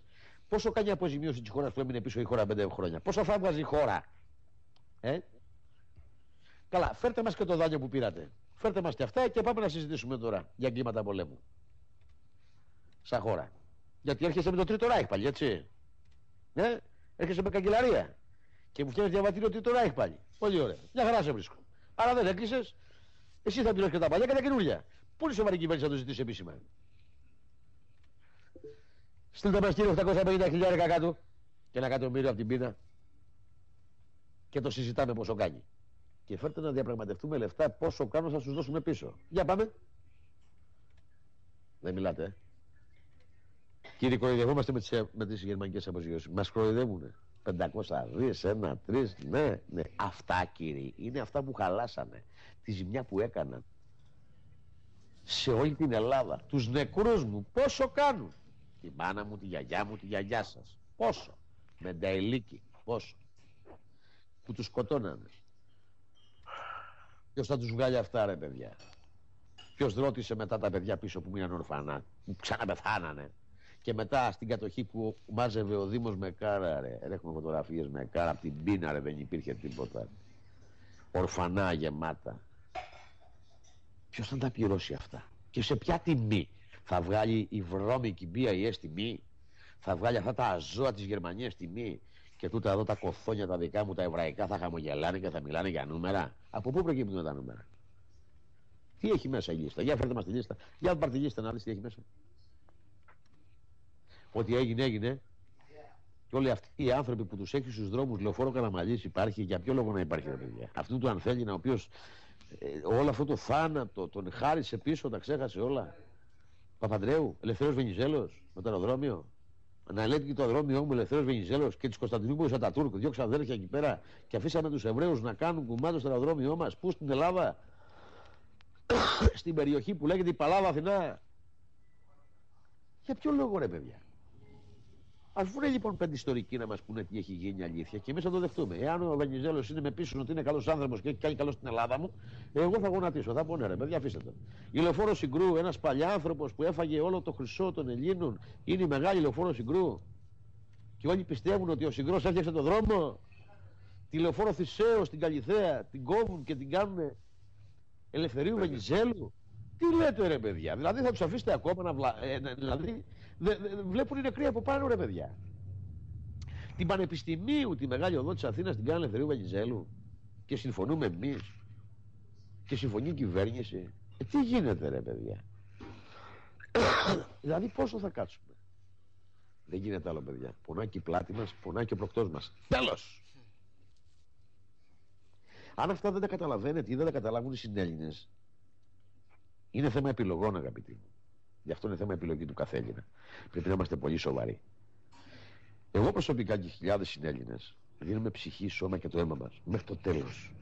Γιατί δεν υπάρχει άλλη λύση. Δεν μπορώ εγώ προσωπικά και αυτοί που ακολουθούν εμένα, εγώ δεν μπορώ να ζήσω άλλο σε αυτόν τον δόλιο, ψεύτικο, πλασμένο κόσμο. Δεν μπορώ.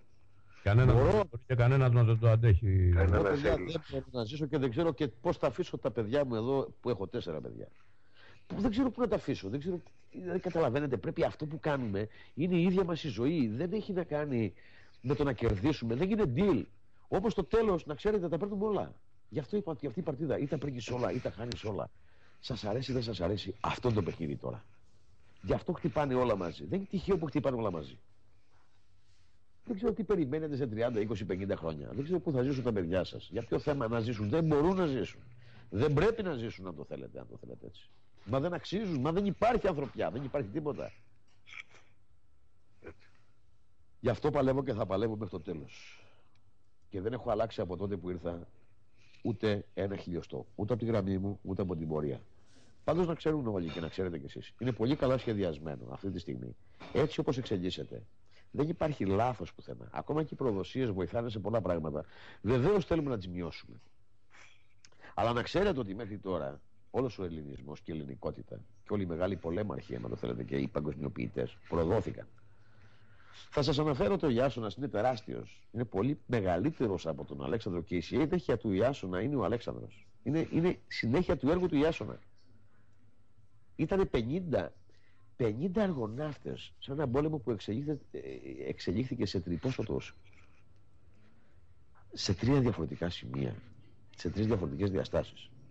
Αλλά και πραγματικός. Μην ξεχνάτε ότι η στήλος του Ολυμπίου Διός είναι 50 όσοι ήταν οι αργοναύτες προδόθηκε ο Ιάσονας από την πενιντάδα του. Είχε βγάλει νόμους ο Ιάσονας. Πολύ πιο ισχυρούς ακόμα και από τον Ερμήτον της Μέγιστον του βυθίσα στη θάλασσα. Πάντα ήταν εδώ οι αποστάτες να κάνουν αυτό που πρέπει. Αυτή τη φορά δεν μπορούμε να μην πετύχουν. Σχεδόν τριτώνει στα νεαρά χρόνια της γης. Και αυτή τη φορά δεν υπάρχει λάθος. Είναι επιλογή αυτό που θα κάνουμε, αυτό που θα αποφασίσουμε. Χωρίς προδοσία. Ο όρκος, όρκος για πρώτη φορά μετά από 2.500 χρόνια μπήκε ένας όρκος με λόγο ενεργοποιημένο. Πολλοί διαφωνούν. Ε, ναι, αλλά δεν άκουσα από κάποιον που διαφωνεί να βγάλει ένα δικό του. Όλοι μιλάνε για συντακτικά λάθη, ναι, αλλά δεν είδα κανείς να μου τον διορθώσει. Να το εξηγήσω γιατί. Ναι, αλλά όλοι έρχονται και μιλάνε και χτυπάνε έναν όρκο. Μα δεν βγάζουν έναν άλλον λοιπόν. Εγώ άφησα μέχρι τον καιρό να βγάλω έναν όρκο. Άφησα πολλά άτομα να βγάλουν όρκο. Μέχρι και ο Πίτουρα είχε βγάλει όρκους. Γελίους. Μέχρι και ο κάθε ένα είχε βγάλει όρκους. Είδα ένα πλανήτη, τι όρκοι υπόθηκαν στους πολιτικούς, τι όρκοι υπήρχαν πριν, τι όρκοι υπήρχαν μετά, Πώς δυναστεύτηκε ο όρκος, πώς έφυγε από τη διαδικασία, γιατί τον φοβόνται τον όρκο τελικά όλοι. Γιατί αν δεν τον φοβούσαν, θα είχαν βγάλει όρκους ισχυρούς και θα τους είχαν μέχρι και σήμερα. Αλλά τελικά από την Αθήνα και μετά, από τότε που έφτιαξε η Σπάρτη, τέλος η όρκη, δεν ξαναδόθηκε όρκος ποτέ. Όρκος τιμής, όρκος πολιτικός, αυτό, χωρίς τι θα πάθεις αν δεν το πάρει.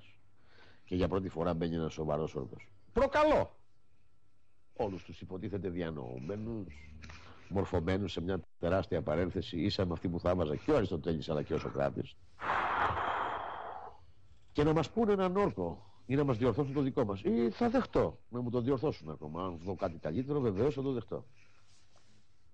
Ή να μας βγάλουν ένα καινούριο δικό τους. Ναι, αγαπητοί μου.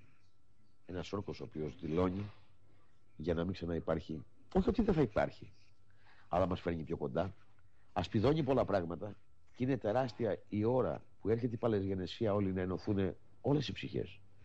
Ο όρκος είναι αυτός που ξυπνάει άμα το θέλετε ξυπνάει όλο αυτό το αίσθημα, ανάβει τη φλόγα του Έλληνα. Για ποιο λόγο είναι, τι κάνει, δεν είναι να φάμε και να πάμε στην τουαλέτα, είναι και κάτι παραπάνω. Δεν είναι να προσεύχεσαι κάπου, αλλά τελικά να μην ξέρεις τι. Δεν είναι η Ελλάδα μας, αλλά τελικά να είναι σαν το Ολυμπιακό. Δεν είναι η Ελλάδα σαν το Ολυμπιακό. Είναι πολύ πιο βαθύτερα θέματα. Δεν γίνεται να χειροκροτούμε, αλλά να μην ξέρουμε τι. Δεν γίνεται να μιλάμε και να μην ξέρουμε. Δεν γίνεται να μιλάμε για λεφτά, αλλά να μην ξέρουμε πώς πράγει η οικονομία. Δεν γίνεται να μιλάμε για πολιτεία, να ψηφίζουμε, αλλά τελικά να μην ξέρουμε τι σημαίνει πολιτεία και τι σημαίνει δημοκρατία, αλλά τελικά να μην ξέρουμε και τι ψηφίζουμε. Πρέπει να μάθουμε. Και μαζεύουμε αυτή τη στιγμή το στρατό μας. Σας υπόσχομαι ότι με 15.000 στρατό την Ελλάδα θα την πάρουμε. Θέλω 15.000 ορκισμένους. Με 15.000 ορκισμένους η Ελλάδα έπεσε. Η Εθνοσυντέλευση θα πετύχει. Θέλω 15.000 στρατό. Ορκισμένου.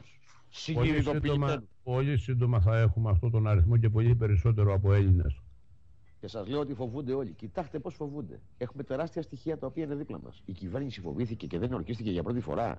Για πρώτη φορά στην ιστορία ελληνική κυβέρνηση ήταν παπική με τα παπαδαριά με κάτι Ευαγγέλια και ορκίζανε και ακουμπάγανε ο ένας στην πλάτη του άλλου.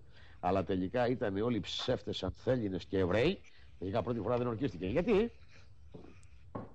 Και πρώτη φορά βγήκανε πέντε αρχιεπίσκοποι, πέντε αρχιεπίσκοποι, και είπαν Απαγορεύει το Ευαγγέλιο να οργιζόμαστε. Καλά, ρε κεράτορε. Τόσα χρόνια που ήσασταν εδώ που ορκίζατε τον κόσμο.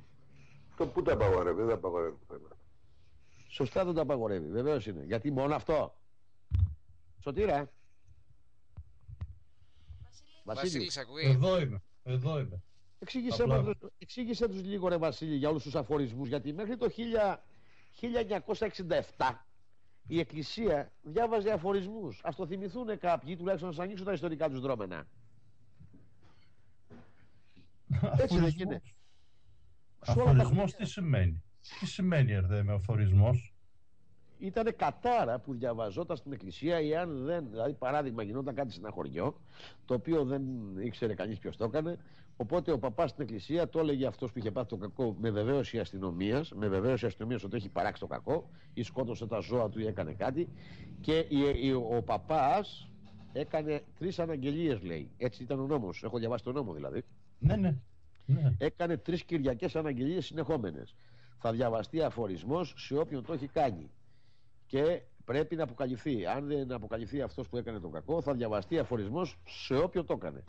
Τρεις φορές, αν δεν εμφανιζόταν στις τρει Κυριακέ, την τέταρτη Κυριακή διάβαζε μια κατάρα προς αυτόν που έκανε αυτό το κακό. Αυτή ήταν η, τρομολα... η τρομοφοβία και η τρομοκρατία. Ναι, ρε φίλε, αλλά καταλαβαίνεις, σου λέω. Αν διαβάσεις ποτέ αφορισμό, θα φέξεις τι λέει μέσα. Αν διαβάσεις ποτέ εκκλησιαστικό αφορισμό, αλλά ήταν μέχρι το, μέχρι το 70 ήταν ο αφορισμός. Μετά δια νόμου καταργήθηκε. Δηλαδή τώρα δεν θέλουν να μου τον όρκο. Τώρα τους πειράζει ο όρκος. Μα πρώτα το 70 ρε παιδιά, διαβάζαμε, αφορίζαμε τον κόσμο στα χωριά να πούμε και βρικολάκια και ο κόσμο και αυτό και εκείνο και τώρα τους πειράξει ο όρκο. Αρτέμι, Αρτέμι μην, ε, πριν μπεις ε, απόψε στη συζήτηση, κάναμε μια αναφορά για το Σύνταγμα το ελληνικό και το πρωτόκολλο που λέει για τη σύσταση και την ορκομοσία της κυβέρνησης. Έχει καθιερωθεί και θεσπιστεί συγκεκριμένος όρκο που τον κάνουν οι ιερείς της Ορθόδοξης Ελληνικής Εκκλησίας, όπως είτε το θέλουμε είτε όχι, αυτή είναι πεπατημένη. Αυτό είναι νομοθετημένο και θεσπισμένο.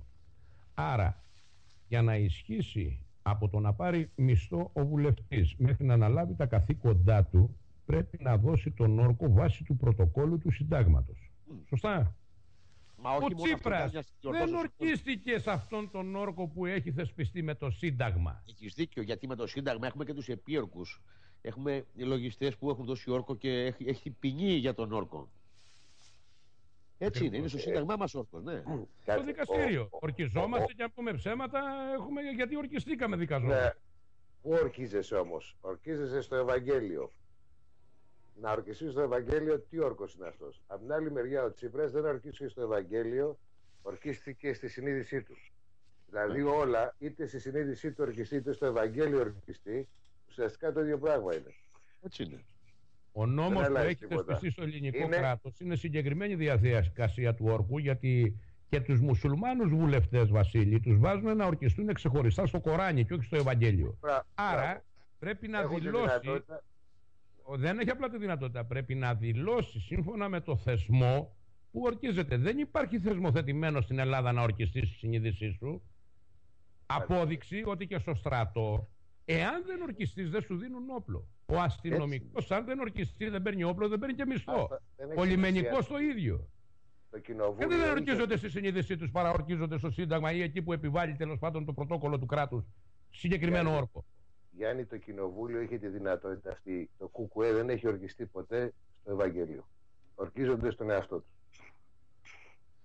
Αυτοί η κάνουν πλάκα. Η αλήθεια, η, η αλήθεια... Άλλο τι κάνουν. Πάντως ναι. λέω ότι δυνατότητα έχουν. Έτσι η δυνατότητα είναι. Γιάννη, ε, Βασιλή, το Σύνταγμα είναι πολύ συγκεκριμένο και έχει εσωκήσει μέσα τη χριστιανική θρησκεία όσα.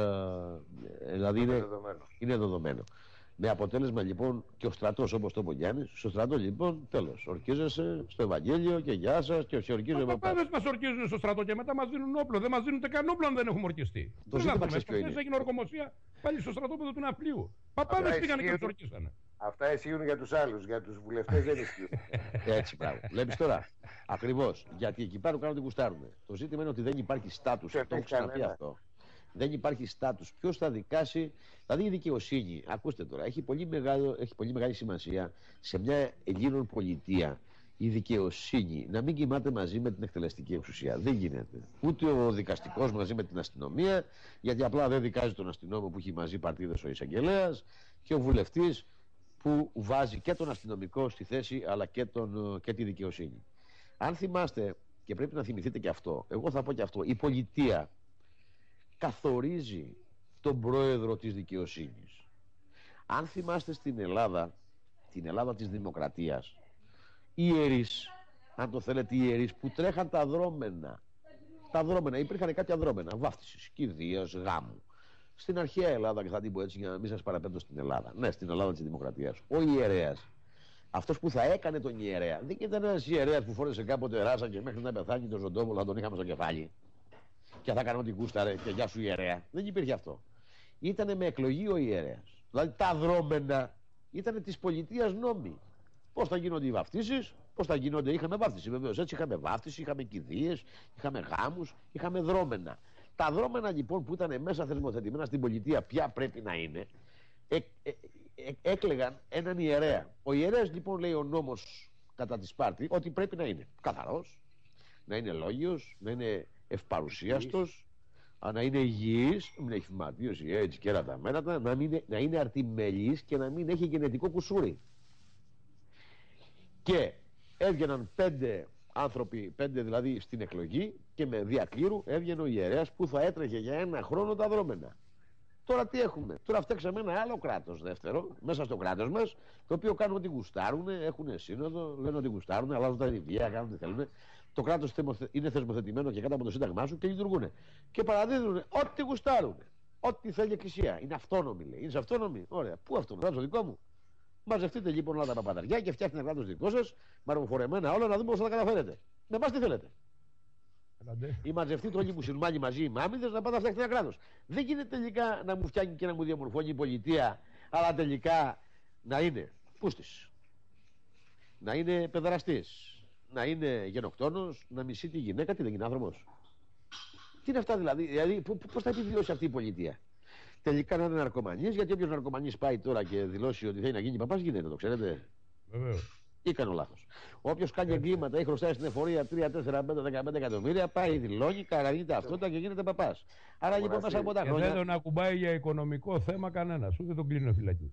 Αδερφέ, αυτή η νομή τώρα είναι παράτολμο. Τώρα ένας άνθρωπος που έχει κάνει εγκλήματα είτε οικονομικά, γιατί οικονομικό έγκλημα τι σημαίνει; Άμα σου πάρω 10 εκατομμύρια και σκοτώσω να πούμε 50 οικονομικέ οικογένειε, θα χωρίσουν, θα διαλυθούν, θα πάθουν εγκεφαλικό, θα πεθάνουν. Τι σκότωσα. Τι μισθόλη, τι οικονομικό έγκλημα το ίδιο δεν είναι; Είναι χειρότερο κάτι φορές το οικονομικό. Άρα λοιπόν αντιλαμβάνεστε ότι εκεί μέσα όλα αυτά τα χρόνια ο τόπο είναι ξεκάθαρος τόσα χρόνια. Όχι μέσα λοιπόν με δυσκολεύει να πιστέψω ότι υπάρχουν ξεκάθαροι άνθρωποι. Εγώ γνωρίζω ανθρώπους, επειδή έχω κινηθεί πάρα πολύ και έχω τεράστια εμπειρία. Γνωρίζω ανθρώπους λοιπόν. Καθάρματα θα έλεγα και μετά μου δίνανε ευλογίες. Δεν με δουλεύεις, εμένα δίνει ευλογία. να σε εξομολογήσω, μου λέει. Τι λέω πλάκα κάνει να με αρχίσω. Τις κλωτσέ του λέω να δώσεις να με εξομολογήσεις. Δηλαδή, Μην εντάξει, μην τη είναι γυρνάς γελία εκεί. τα πράγματα. Ε; Μην τη γυρνάς εκεί την κουβέντα. Άστιν. Άστινα, θα, θα μακρηγορήσουμε. Ε, ρε Βασίλη, δηλαδή είναι Α, λίγο. Ε, μην τη γυρνάς Είναι τώρα. λίγο απόκοσμο αυτό δηλαδή να με ξεμολογήσει τώρα ο άλλος ο οποίος ήταν κάθε μέρα στα μπουζούκια και είχε άλλη δουλειά. «Ε, Τι κάνεις εδώ Άστα εσύ; αυτά. Ε, μου λέει πήγα με το Θεό. Τι έκανε; Πήγες με το Θεό. Μα που με το διάλογο. Α, ναι, έγινε καλό. Α, γίνει αυτός καλό. Τέλος πάντων. Το ζήτημα λοιπόν είναι ότι εκεί μέσα είναι ένα δισάκι, ένα χωνευτήρι. Ένα χωνευτήρι ψυχών, ένα χωνευτήρι ψυχολογιών περίεργων, ορέξεων περίεργων, μυστικών υπηρεσιών. Και τώρα λοιπόν κάθε άνθρωπος που περνάει, ε, αν το θέλετε, θρησκευόμενος, με πολύ καλά σημεία και δεν έχω γιαγιάδες δηλαδή. Αυτές οι γιαγιάδες πιστεύουν πραγματικά και έχουν καλή ψυχή άμα το θέλεις. Αλλά κοίτα όμως τι ακριβώς γίνεται. Όλα αυτά μια πολιτεία πρέπει να τα σκεφτεί και κάποια στιγμή Ναι, θα πρέπει να μπουν για μένα κάποιοι νόμοι που δεν θα μπορεί ο ιερωμένος να κινείται μέσα στον κόσμο ούτε μέσα στα κοριτσάκια μου, ούτε μέσα στα αγοράκια, ούτε μέσα στις γιαγιάδες, ούτε μέσα στις μανάδες μας. Αρτέμι, Γιατί μπορεί... έχεις- Ναι. Μια που είπες για τα, για τα δρόμενα που εκτελούσαν οι ιερείς. Εξήγησε ότι υπήρχαν τα πρωτόκολλα που ήταν αυστηρά και δεν μπορούσε να τα παραβεί κανένα. Βέβαια, Και υπήρχε και βέβαια. τιμωρία, έτσι. Γι' το αυτό συζητάμε γινόταν με τώρα. εκλογή. Βεβαίως, γιατί Συγκεκριμένα αυτός, πρωτόκολλα. αυτός που θα έκανε τον ιερέα εκτελούσε τα δρόμενα με τον νόμο το συγκεκριμένο. Δεν μπορούσε να Ακριβώς. παραβεί τίποτα. Διαφορετικά τον εκτελούσαν. Άρα λοιπόν, άρα λοιπόν, ο ιερέας ήταν με εκλογές. Ο ιερέας ούτε παπάδες, ούτε αργιαότατοι, ούτε αρχιε... Τίποτε. Εκλογή από το λαό. Εκλογή από τα πέλα. Αυτός θα κάνει τα δρόμενα. Του χρόνου θα το κάνει ο Γιάννης τα δρόμενα. Ή ο Πέτρος ή ο Βαγγέλης. Τα δρόμενα είναι δρόμενα. Δεν μπορεί κάθε στιγμή οποιοδήποτε να αλλάζει τα, τα βιβλία και τα λέει ιερά ή υπεράγια και πάμε. Και τελικά έχουμε πάει στο διέαλο όλοι από τα πολύ αλλίωση των βιβλίων.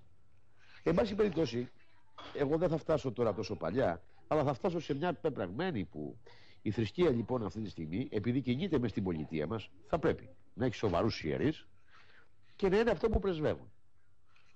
Ή θα πρέπει όλοι να έχουν από μια γυναίκα να μην έχουν πρόβλημα σεξουαλικό, ή θα πρέπει να μην ξανακάνουν καμία και θα πρέπει να είναι πολύ αυστηροί οι νόμοι, δηλαδή σε μια πολιτεία Ελλήνων, οι ιερωμένοι οι οποίοι αποφασίζουν να είναι ιερωμένοι, να μην ξαναπάνε σε καμία, να μην πάνε ποτέ με γυναίκα, να μην σεξουαλιστούν, να μην κάνουν. Εάν παραβούν τον όρκο τους αυτόν και να είναι και ορκισμένοι που δεν ορκίζονται και ποτέ έτσι. Πού ορκίζονται αυτό. Έχουμε πολλά παραδείγματα, παιδιά. Δεν κάνει να κρυβόμαστε πίσω από το δάχτυλό μας. Αυτά που λέω, βέβαια, άμα τα ακούσει η μάνα μου ή η θεία μου, ενδεχομένως να, να νομίζει ότι ε, τα, λέω, ε, τα λέω και δεν Είσαι υφίσταται. αντίχριστος. Ναι. τα οποία εγώ έχω πολλά τέτοια θέματα στην οικογένειά μου. Έτσι. Η μάνα μου σας είπα. Ε, ήδη κόβει ύψωμα κάθε Σαββάτο και το πάει στον παπά για να ευλογήσει τις ψυχές που πεθάνανε. Ε, το ζήτημα είναι ότι για να φτιάξουμε μια πολιτεία, όλα αυτά θα πρέπει να τα καυτηριάσουμε, να τα κόψουμε. Υπάρχουν καλοί άνθρωποι. Υπάρχουν πραγματικά άγιοι άνθρωποι, όπως το λένε αυτοί. Υπάρχουν καλές ψυχές που είναι φτιαγμένες από καλά υλικά.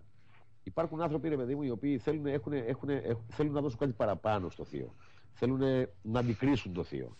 Εκεί όμως μπαίνουν σε μια διαδικασία της θρησκείας, σε αυτά τα πλοκάμια, τα βρώμικα και γίνονται χειρότεροι ακόμα και από διάλογο. Το ίδιο όμως συμβαίνει και με τους δικηγόρους.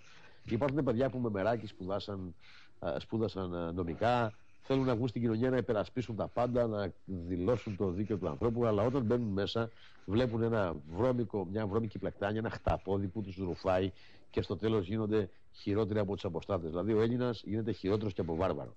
Το ίδιο σύστημα υπάρχει και στους γιατρούς. Με μεράκι γίνεται γιατρός. Με μεράκι γίνεται πολιτικός. Τα παιδιά από το χωριό, αν θέλετε. Παιδιά που το είχαν, ήταν λόγοι, είχαν να προσφέρουν, φύγανε από το χωριό. Βλαχαδερά ήταν. Τώρα μην συζητάμε, παιδιά. Όλη η Ελλάδα ήταν μια βλαχαδερά. Άμα ρωτήσετε όλους, είναι βλαχαδερά από τα κρατσάβραχα όλοι. Τελικά μπήκαν στη Βουλή. Ε, τελικά όταν τρώνε στο κολονάκι δεν κοιτάνε δίπλα τους κανένα. Τελικά μπήκαν στη Βουλή, αλλά τελικά δεν ξέρουν πόσο κάνει το εισιτήριο του λεωφορείου. Δεν ξέρουν πόσο κάνει ένα κιλό ψωμί. Είναι βλαχαδερά. Στο χωριό άραμε και γελάδες για να σπουδάσεις. Τα λένε όλοι δηλαδή. Τι έγινε; Και αν δεν ήταν εσύ, ήταν γι' αυτό. Ρε, πού πάτε, ρε. Ρε, σκούπιζες με λαγανίδα. Με σκούπα που δεν ήταν στο σούπερ μάρκετ, την έφτιανε με τα χόρτα μόνος σου. Τι έγινε, ρε φίλε, ρε. πόσο μπαστάρδεψες δηλαδή. Δεν βλέπεις δίπλα σου τι γίνεται. Όλα αυτά τα παιδιά λοιπόν τα χάλασε ένα σύστημα. Πιστεύω λοιπόν ότι υπάρχει ένα σύστημα που χαλάει τους ανθρώπους. Αυτό πρέπει να επιδιορθώσουμε. Και όχι να τσακίσουμε και να σκοτώσουμε τους ανθρώπους, να τους εξαφανίσουμε. Εάν φτιάξουμε ένα καλό σύστημα, το οποίο δεν θα σκοτώνει τις συγκινήσεις και θα παραμένει ο άνθρωπος, ανεξαρτήτως από που είναι, δεν θα τον κάνει ψηλομύτη, δεν θα τον κάνει νάρκισο. Είδαμε τέτοια πάρα πολλά παραδείγματα. Και έχω χιλιάδες τέτοιες. Δηλαδή, όταν φεύγουν τις γιορτές, πού πάνε, στα χωριά τους. Ποια χωριά τους τελικά; Τελικά δεν είσαι από το κολονάκι. Αφού στο κολονάκι το 1950 ο Άγιος Διονύσης που ήταν αυτή η εκκλησία εκεί δίπλα στο 1950 δίπλα ήταν η Στάμνενα το ξέρω δηλαδή από την περιοχή δηλαδή ήταν η Στάμνενα ήταν μία που είχε τέσσερες προβατίνες και μοίραζε το γάλα από τον Βυζής κατευθείαν στο σπίτι Ποιο κολονάκι, γιατί κάνετε έτσι τελικά; Τι έχει γίνει ρε παιδιά, τι έχει αλλάξει; Αλλάξαν οι άνθρωποι, άλλαξε το δεδομένο τους. Τι έχει γίνει και είστε έτσι; Πιστεύω λοιπόν σε άχρηστα καθεστώτα τα οποία σκότωσαν, διέλυσαν τον πραγματικό άνθρωπο, τον έκαναν αντικείμενό τους, τον έκαναν σκανδάλια, μα το θέλετε, και τον έχουν στρέψει εναντίον μας, τον έχουν κλειδώσει, τον έχουν μπλοκάρει, τον έχουν σκελετώσει πάρα πολύ άσχημα. Αυτό πρέπει να ξεκλειδώσουμε και αυτό πρέπει να το κάνουμε όλοι μαζί. Δεν γίνεται να το κάνω μόνος μου ή να το κάνει μόνο αυτός. Όταν ξεκλειδώσουν όλα αυτά, υπάρχουν πολύ καλοί πολιτικοί μηχανισμοί, οι οποίοι μπορούν να ενδώσουν εκτός από κάποια ειδικά παρτάλια τα οποία θέλουν ε, πιστεύω ότι πρέπει να τους ε, να φύγουν τελείως από την Ελλάδα. Πιστεύω ότι πρέπει να φύγουν από το γεωγραφικό χάρτη της Ελλάδας. Αλλά υπάρχει ένα πολύ μεγάλο δυναμικό το οποίο θα αρχίσει να λειτουργεί τελείως διαφορετικά. Εμείς πάμε να αλλάξουμε τη ροπή στη μηχανή και στο μηχανισμό που μέχρι τώρα εκτελείται. Αυτό γίνεται κατά την άποψή μου και αν θέλετε κάτι άλλο, οποιαδήποτε, όποιος άλλος έχει μια άλλη άποψη να το συζητήσουμε με την Ελλήνο συνέλευση, με το να συμφωνήσουμε όλοι μαζί, με το να μαζευτεί η κρίσιμη μάζα, ο κρίσιμος στρατός ορκισμένων να έχει τη δυναμική που πρέπει γιατί πια πάμε στη βάση, δεν μπορούμε να πάμε στα κανάλια. Ήδη μας ενημερώνονται τα περιφερειακά κανάλια, τα, τα αγοράζει ένας εφοπλιστής κρυφός και δίνει άλλες γραμμές. Άρα εμείς πρέπει να μπούμε στη βάση, να ανοίξουμε τα γραφεία, να ενημερώσουμε τον κόσμο, να μονιάσουμε όλοι μαζί με ό,τι συστήματα επικοινωνίας έχουμε. Θα φτάσουμε σε σημείο που όταν γυρίσει το μετέχνιο, περάσουμε το μετέχνιο, θα έχουμε όλα ό,τι θέλουμε. Πέρασε η ώρα, σας έχω ζαλίσει. Εγώ σας πήρα την παρέα, είπα να κάνω μια παρέμβαση και τελικά έχω κάνει ολόκληρη διάλεξη. Είναι ό,τι καλύτερο μπορούσε να μας συμβεί γιατί γεγονός ότι οι πληροφορίες που δίνεις είναι πάρα πολύ σημαντικές και θα χρειαστεί να μεταλαμπαδευτούν και σε άλλους συναλληνές μας. Και ηχογραφείται κιόλας η εκπομπή, γιατί χωρίς να γνωρίζαμε ότι θα παρέμβεις, το είχαμε προγραμματίσει, γιατί είναι αρκετά σοβαρά τα θέματα που συζητάμε και πρέπει να μένουν για να επαναλαμβάνονται. Και έτσι μας δόθηκε ευκαιρία να ακούσουμε εσένα να μας δώσεις αυτές τις πληροφορίες που μας έδωσες και να έχουμε και την ε, χαρά, αφού σε ηχογραφήσαμε, να το ξανακούσουμε και να το ξανακούσουμε. Χαρά μου πραγματικά έχω άξιους ανθρώπους, είπα. Πραγματικά έχω άξιους και δεν περί αυτολογώ. Αν και είμαι ένας αυστηρός άνθρωπος σε όλα τα. Είδατε δηλαδή και στους συνεργάτες μου του κοντινού μου, φέρομαι πάρα πολύ ισχυρά. Δηλώνω όμως ότι πραγματικά έχει ενεργοποιηθεί πολύ μεγάλος κόσμος ο Βασίλης, εσύ και χιλιάδες άλλοι συνέλληνες, ο Βασίλης ο ο Σωτήρας, ο οποίος προσφέρει πάρα πολλά, με ένα δικό του, από το δικό του μετερίζει, Όλοι προσφέρουμε και θα πρέπει να μπούμε στο βάθος τώρα. Θα μπαίνουμε στο βάθος του πλανήτη. Πώς και ο πλανήτης, πώς είναι τα αξιώματα, πώς μας τα πήρανε, γιατί μας τα πήρανε. Αν αυτό το μάθεις, αρχίζεις και στείλεις τη διαδικασία πώς θα ξεφύγεις. Αν δεν ξέρεις τι σου συμβαίνει και πόσο καπηλεύεται, νομίζοντας ότι είναι ο Παπάς Ενωρία τώρα το πρόβλημα, νομίζοντας ότι το πρόβλημα είναι το Βατικανό, νομίζοντας ότι είναι η Αμερική ή ο Ομπάμα τώρα. Ποιος Ομπάμα, ποιος Πούτι; Α μην μακρηγορήσουμε και φτάσουμε παραπάνω. Θα έρθουν οι ώρες λοιπόν οι οποίοι θα βγουν πάρα πολλά πράγματα. Δεν υπάρχει. Είναι αδέρφια ο Ρώσος με τον Αμερικάνο, για όποιον ξέρει. Τώρα χειροκροτάνε κάποιοι Έλληνες. Α, λέει ο Πούτιν στην Ελλάδα. Βλέπω κάτι δημοσιεύματα. Λέω, πάρε, τι να σας πω, ρε παιδιά. Ρε, Μα πιο επίσημο από τον Μπρέτον Γουτς που πάνε μαζί χεράκι χεράκι κουνιστές τότε οι Ρώσοι και αναγνωρίζουν παγκοσμίως τον υπεριαλισμό. Εγώ χωρίς να, έτσι, χωρίς να φτάσω γιατί ίσως αύριο το πρωί αυτά που λέω να έρθουν να Κάποιο τηλέφωνο βαρύ. Ε, το ζήτημα είναι χωρίς να πω παραπάνω, θα πω αυτό. Από τους 350, 361 πώς είναι οι βουλευτές στη Ρωσία, οι 285 είναι Εβραίοι, αν σας λέει κάτι. Αν αυτό σας λέει κάτι, ποιος Πούτιν, ποιος Μούτιν, ποιος Ομπάμα, ποιος Πάμε. Εγώ είναι όλοι να, το να το επιστρέψω λίγο και να πω για την Ελλάδα τώρα όπου ανοίγει γραφείο της Ένωσης Συνελεύσεως Ελλήνων να ξέρετε ότι να λαμβάνετε σοβαρή ευθύνη, σοβαρότητας και εργασίας. Δεν υπάρχει περιθώριο ούτε για σαχλαμάρα, ούτε για να περιμένουμε κάτι άλλο. Θέλουν να γίνουν κέντρα που εκπαιδεύουν τον άνθρωπο και ακούνε τα προβλήματά του. Έτσι είναι. Θα συντονιστείτε όλα τα γραφεία. Έτσι αγαπητέ. Ναι, παιδιά, είπα τη λέξη. Το μήνυμα το παίρνουμε κάθε μέρα από πολλούς ε, συναλληλιάς μας ε, που και μέχρι τώρα δεν ήτουσαν και ενεργοί στον αγώνα και βλέπουν ότι έχουν πλέον ένα σημείο αναφοράς. Μεγάλο πράγμα. Γιατί εμείς... τώρα δεν το είχαμε οργανώσει αυτό το πράγμα. Εμείς πρέπει να ξέρουμε οι Έλληνες ότι αγωνιζόμαστε μόνοι μας σαν Έλληνες για το δικό μας κομμάτι πολιτιακό και όχι πολιτικό. Πολιτιακό πια. Πάμε σε πολιτιακό, παιδιά. Γιατί όλοι μιλάνε για πολιτική, αλλά κανείς δεν κάνει πολιτική καθαρά ένα πολιτικό, πολιτιακό, το οποίο έχουμε να χρηματοδοτήσουμε με δικά μας κεφάλαια, τα οποία ήδη είναι και μας περιμένουν. Υπάρχουν και άλλα κεφάλαια, πολύ πιο κλειδωμένα, τα οποία δεν είναι του παρόντος, γιατί δεν εκτέλεσες αυτά.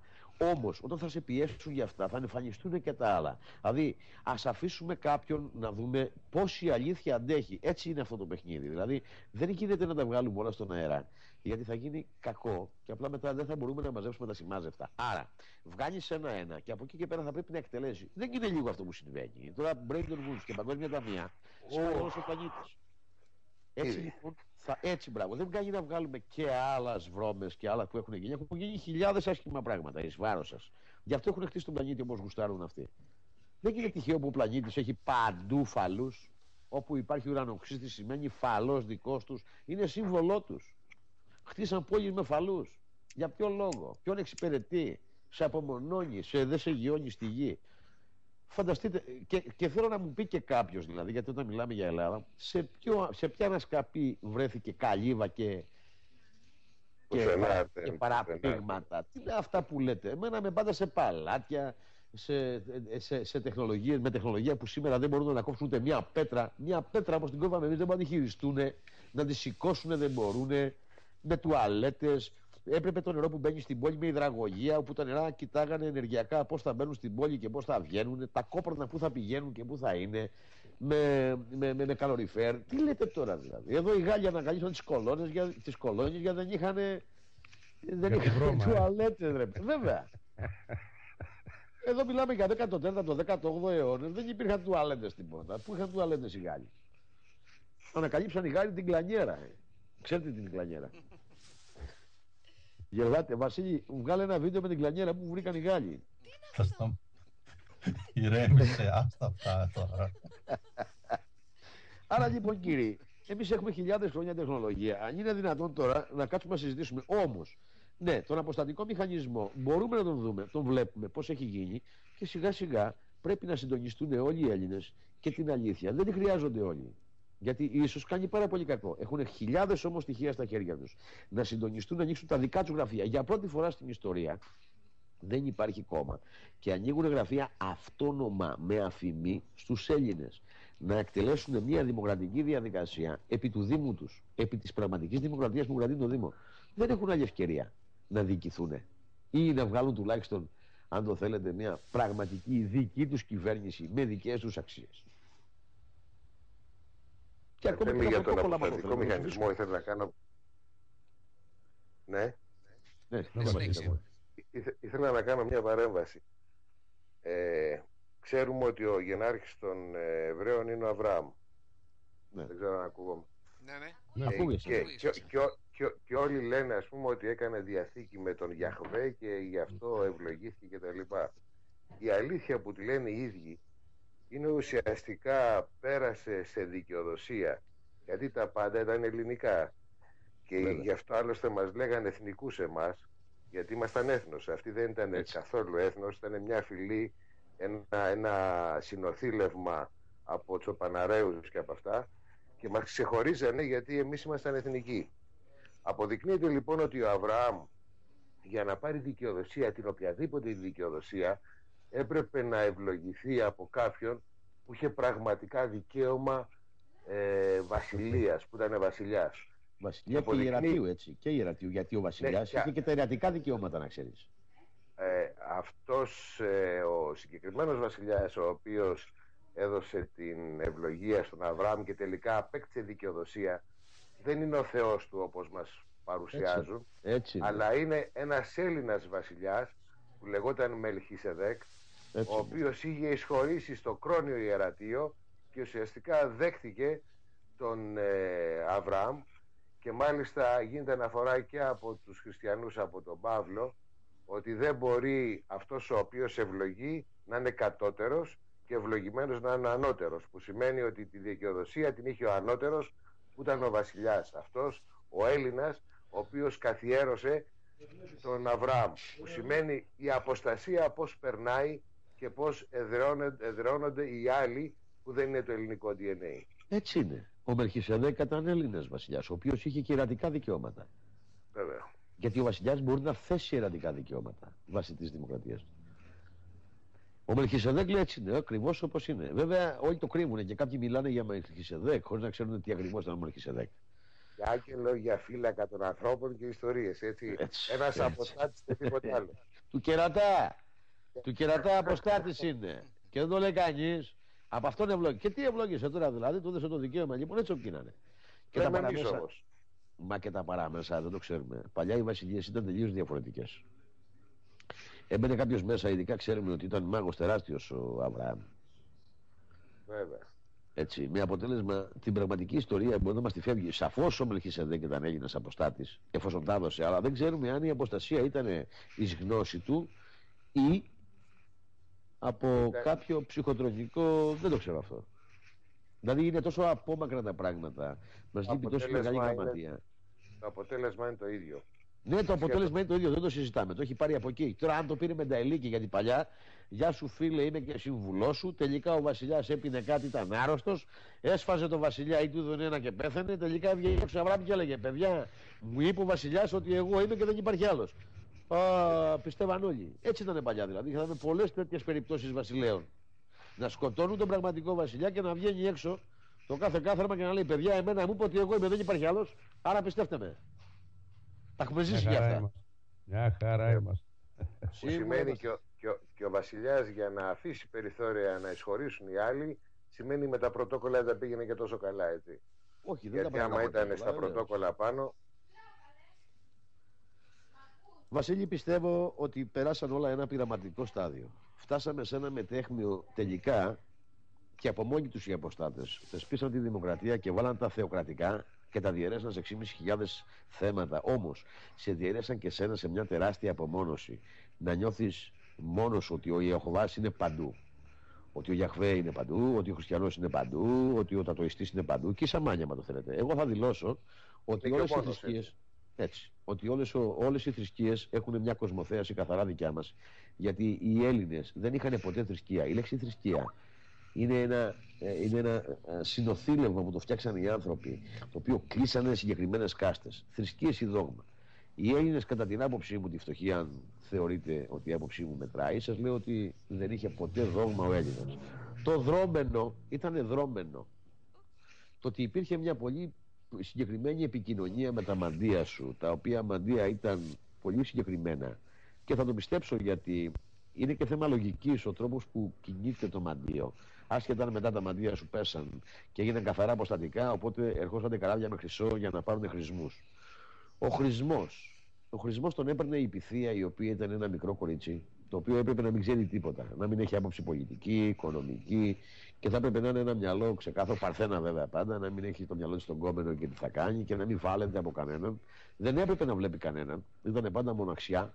Ήταν καταδικασμένη λοιπόν η Πυθία, αν το θέλετε. Η ιέρια, και όχι πάντα η ιέρια, απλά πια η Πυθία, όπου αυτό το μυαλό έπρεπε να δεχθεί κάποιες πληροφορίες και έλεγε πληροφορία, αλλά ήταν πάντα ενηγματική. Ποτέ κανένα μαντίο, προσέχτε, αυτό έχει σημασία να το πω, για κάποιους ενεργοποιητικό κερατάδες που μου έχουν διαλύσει την κοινωνία μου και ο κάθε κερατάς που υπνοτίζεται και πάει κάπου, δεν ξέρω πού στο διάλογο πάει, αρχίζει μετά και παίρνει το μυαλό των συνελλήνων μου. Αυτό είναι ένα μεγάλο θέμα και δεν το αναφέρω τυχαία. Γι' αυτό θέλω να τα μαστιγώσω όλα αυτά τα ζωντόβολα που κάθονται κάποια ανόητα αμόρφωτα παιδιά και κάθε καθένας μιλάει με υπεροντότητες, μιλάει με υπερενέργειες. Δηλαδή είναι, είναι αυτό που λέμε ζήσε ανθρώπινα αγαπητέ. για να μεταβείς στην άλλη διάσταση. Αν δεν κατακτήσεις το ανθρώπινο κομμάτι, δεν ξέρω πού ακριβώς να πας με την ανοησία σου. Εκεί λοιπόν είναι ένα μεγάλο κομμάτι. Πάντα τα, ιερα, πάντα τα α, θα, πω, θα πω ιερατεία, θα πω τα μαντεία, είχαν ενηγματικό. Ποτέ δεν δόθηκε χρησμός ξεκάθαρος. Ποτέ, ποτέ. Σε ό,τι ρωτήθηκε, ο χρησμός ήταν κωδικός και ενηγματοποιημένος. Είχε ένιγμα. Άρα έπρεπε εσύ με τη λογική σου να δεις αυτό που πρέπει να κάνεις. Δηλαδή, ο κάθε χρησμός είχε 10 πρίσματα.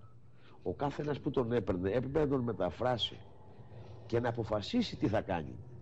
Έτσι με αυτόν τον τρόπο σε άφηνε πάλι στην ελεύθερη βούληση. Δεν σου έλεγε κάνε αυτό. Εκτός από το... λειτουργία. Ε, βέβαια, ποτέ ο χρησμός δεν έλεγε αυτό, εκείνο. Έλεγε πάντα τόσο κωδικοποιημένο και ενηγματικός που σου άφηνε τη δυνατότητα να έχεις 10 παραμέτρους. Το τι θα κάνεις είναι μια δικιά σου δουλειά. Έτσι λοιπόν έπρεπε να σκεφτείς, να βάλει τις δικές σου ενέργειες, τις δικές σου συνειδητότητες να σκεφτούν τι ακριβώς πρέπει να κάνεις σύμφωνα με τα δρόμενα και το τι πρέπει να κάνεις. Αυτό είναι μια μεγάλη διαδικασία που ακόμα και τα μαντεία που μιλάμε ότι δεν υπάρχει πόλη στην Ελλάδα αρχαία η οποία να μην, να μην είναι ε, φτιαγμένη κατ' εντολή του μαντίου. Του μαντίου.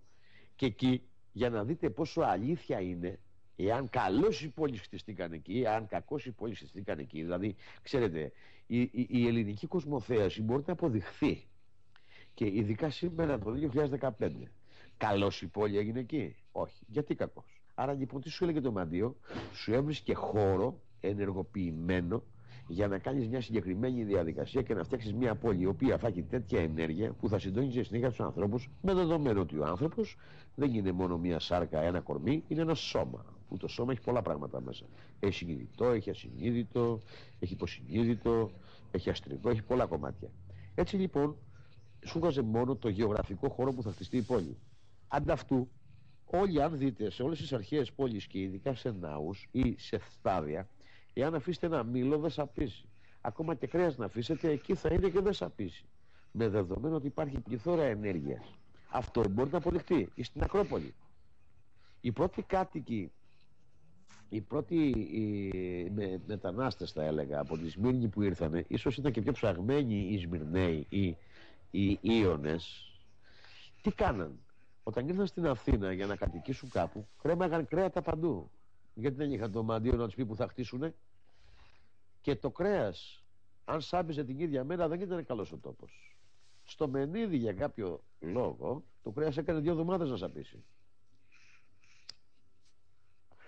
Θέλω να πω ε. ότι είχαν, βέβαια, είχαν πολλά σημάδια ο τρόπος που θα κινηθεί. Δηλαδή ήταν ένας τρόπος, όχι ασφαλής, αλλά ότι στο συγκεκριμένο σημείο έχει πολύ ενεργεια... υπάρχει πολύ ενεργειακός τόπο. Ούτε χτίζανε ναό έτσι για πλάκα, γιατί είχαν να κάνουν. Υπήρχε οδηγός, το ποιος θα πει, πού θα χτιστεί ή, αν το θέλετε, ένα μαντίο. Άρα λοιπόν μπορεί την κοσμοθέαση να την αποδείξουμε από κάποιο σημείο και μετά.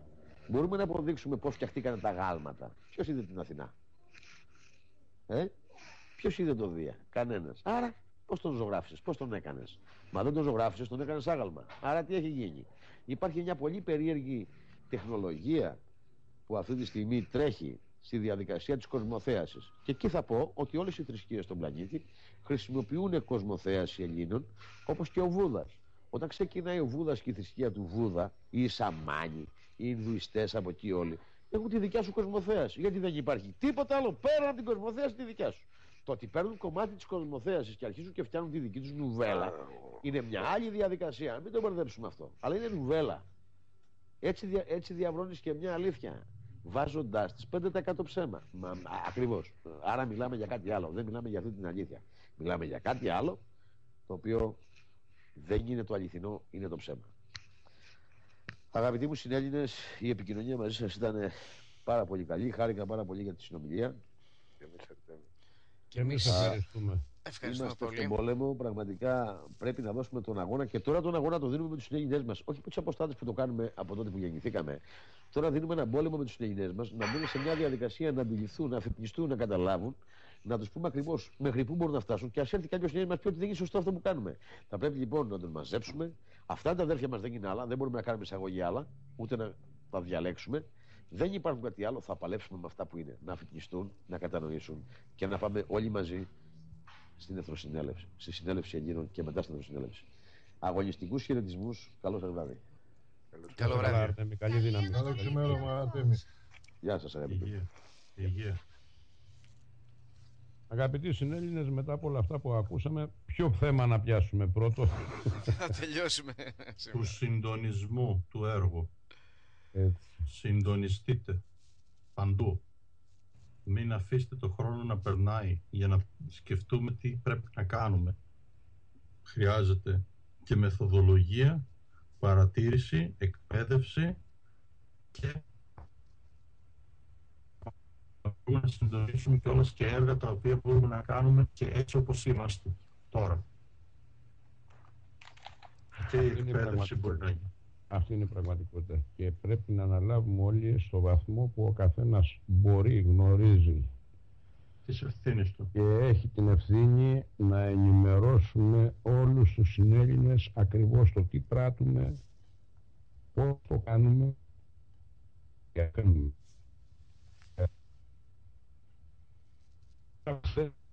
Στην κίνηση δεν γνωρίζει λεπτομέρειες εγώ μπορώ να πω ότι σήμερα που όλοι μπορεί να κάνανε τη βόλτα τους ε, είχα τουλάχιστον 6-7 συνέλληνες που καθόμαστε και συζητάγαμε από το μεσημέρι μέχρι και τώρα το βράδυ πριν έρθω και μπω στο ραδιόφωνο αυτά τα θέματα και πώς μπορεί να λειτουργήσουν. Όπως κάθε μέρα γίνονται και επικοινωνίες μέσω Skype σε πάρα πολλούς συνέλληνες από όλη την Ελλάδα που προσπαθούν ο ένας να ενημερώσει τον άλλον, να εξηγήσουν και το καταστατικό των ΕΣΥ και πώς θα λειτουργήσουν οι κάθε ΕΣΥ.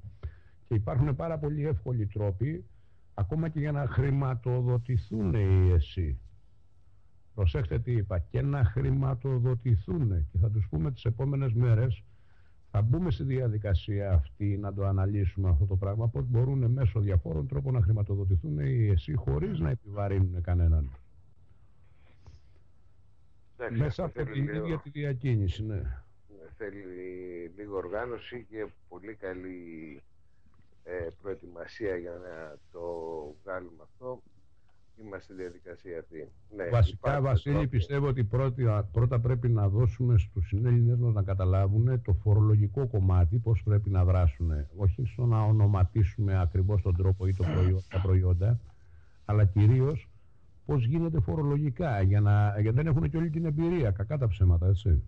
Πρέπει να το οργανώσουμε καλύτερα αυτό για να δούμε τις ε, δυνατότητες και να είναι πολύ στοχευμένες και σίγουρες οι κινήσεις για να Μμμ. μην έχουμε πρόβλημα.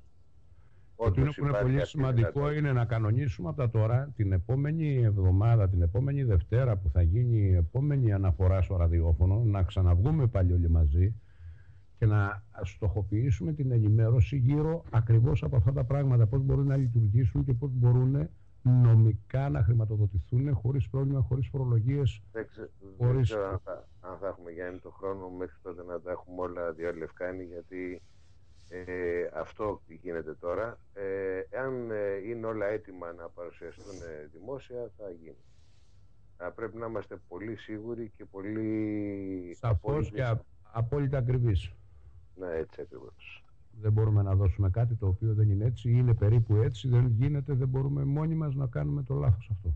Όχι, όχι, όχι. Πρέπει αυτά να, να γίνουν πολύ στοχευμένα, να είναι πολύ σίγουρα τα βήματα και από όλες τις απόψεις καλυμμένα για να μην υπάρχουν πρόβλημα. Γιατί οπωσδήποτε ήδη τους έχουμε μπει στο μάτι. Έτσι. Δηλαδή, ε, ε, τόσες αιτήσεις που έχουν γίνει, όλα αυτά τα καταλαβαίνουν, τα βλέπουν. Βλέπουν τις κινήσεις μας, βλέπουμε που πάνε. Που πάμε. Ε, είναι δεδομένο αυτό. Και καταλαβαίνουν τι έρχεται. Ε, θα έχουμε αντίδραση. Όπου υπάρχει δράση, υπάρχει και αντίδραση. Οπότε πρέπει να μην δώσουμε κανένα, καμία αφορμή να δημιουργηθούν προβλήματα. Αυτό κάνουμε. Συμφωνούμε.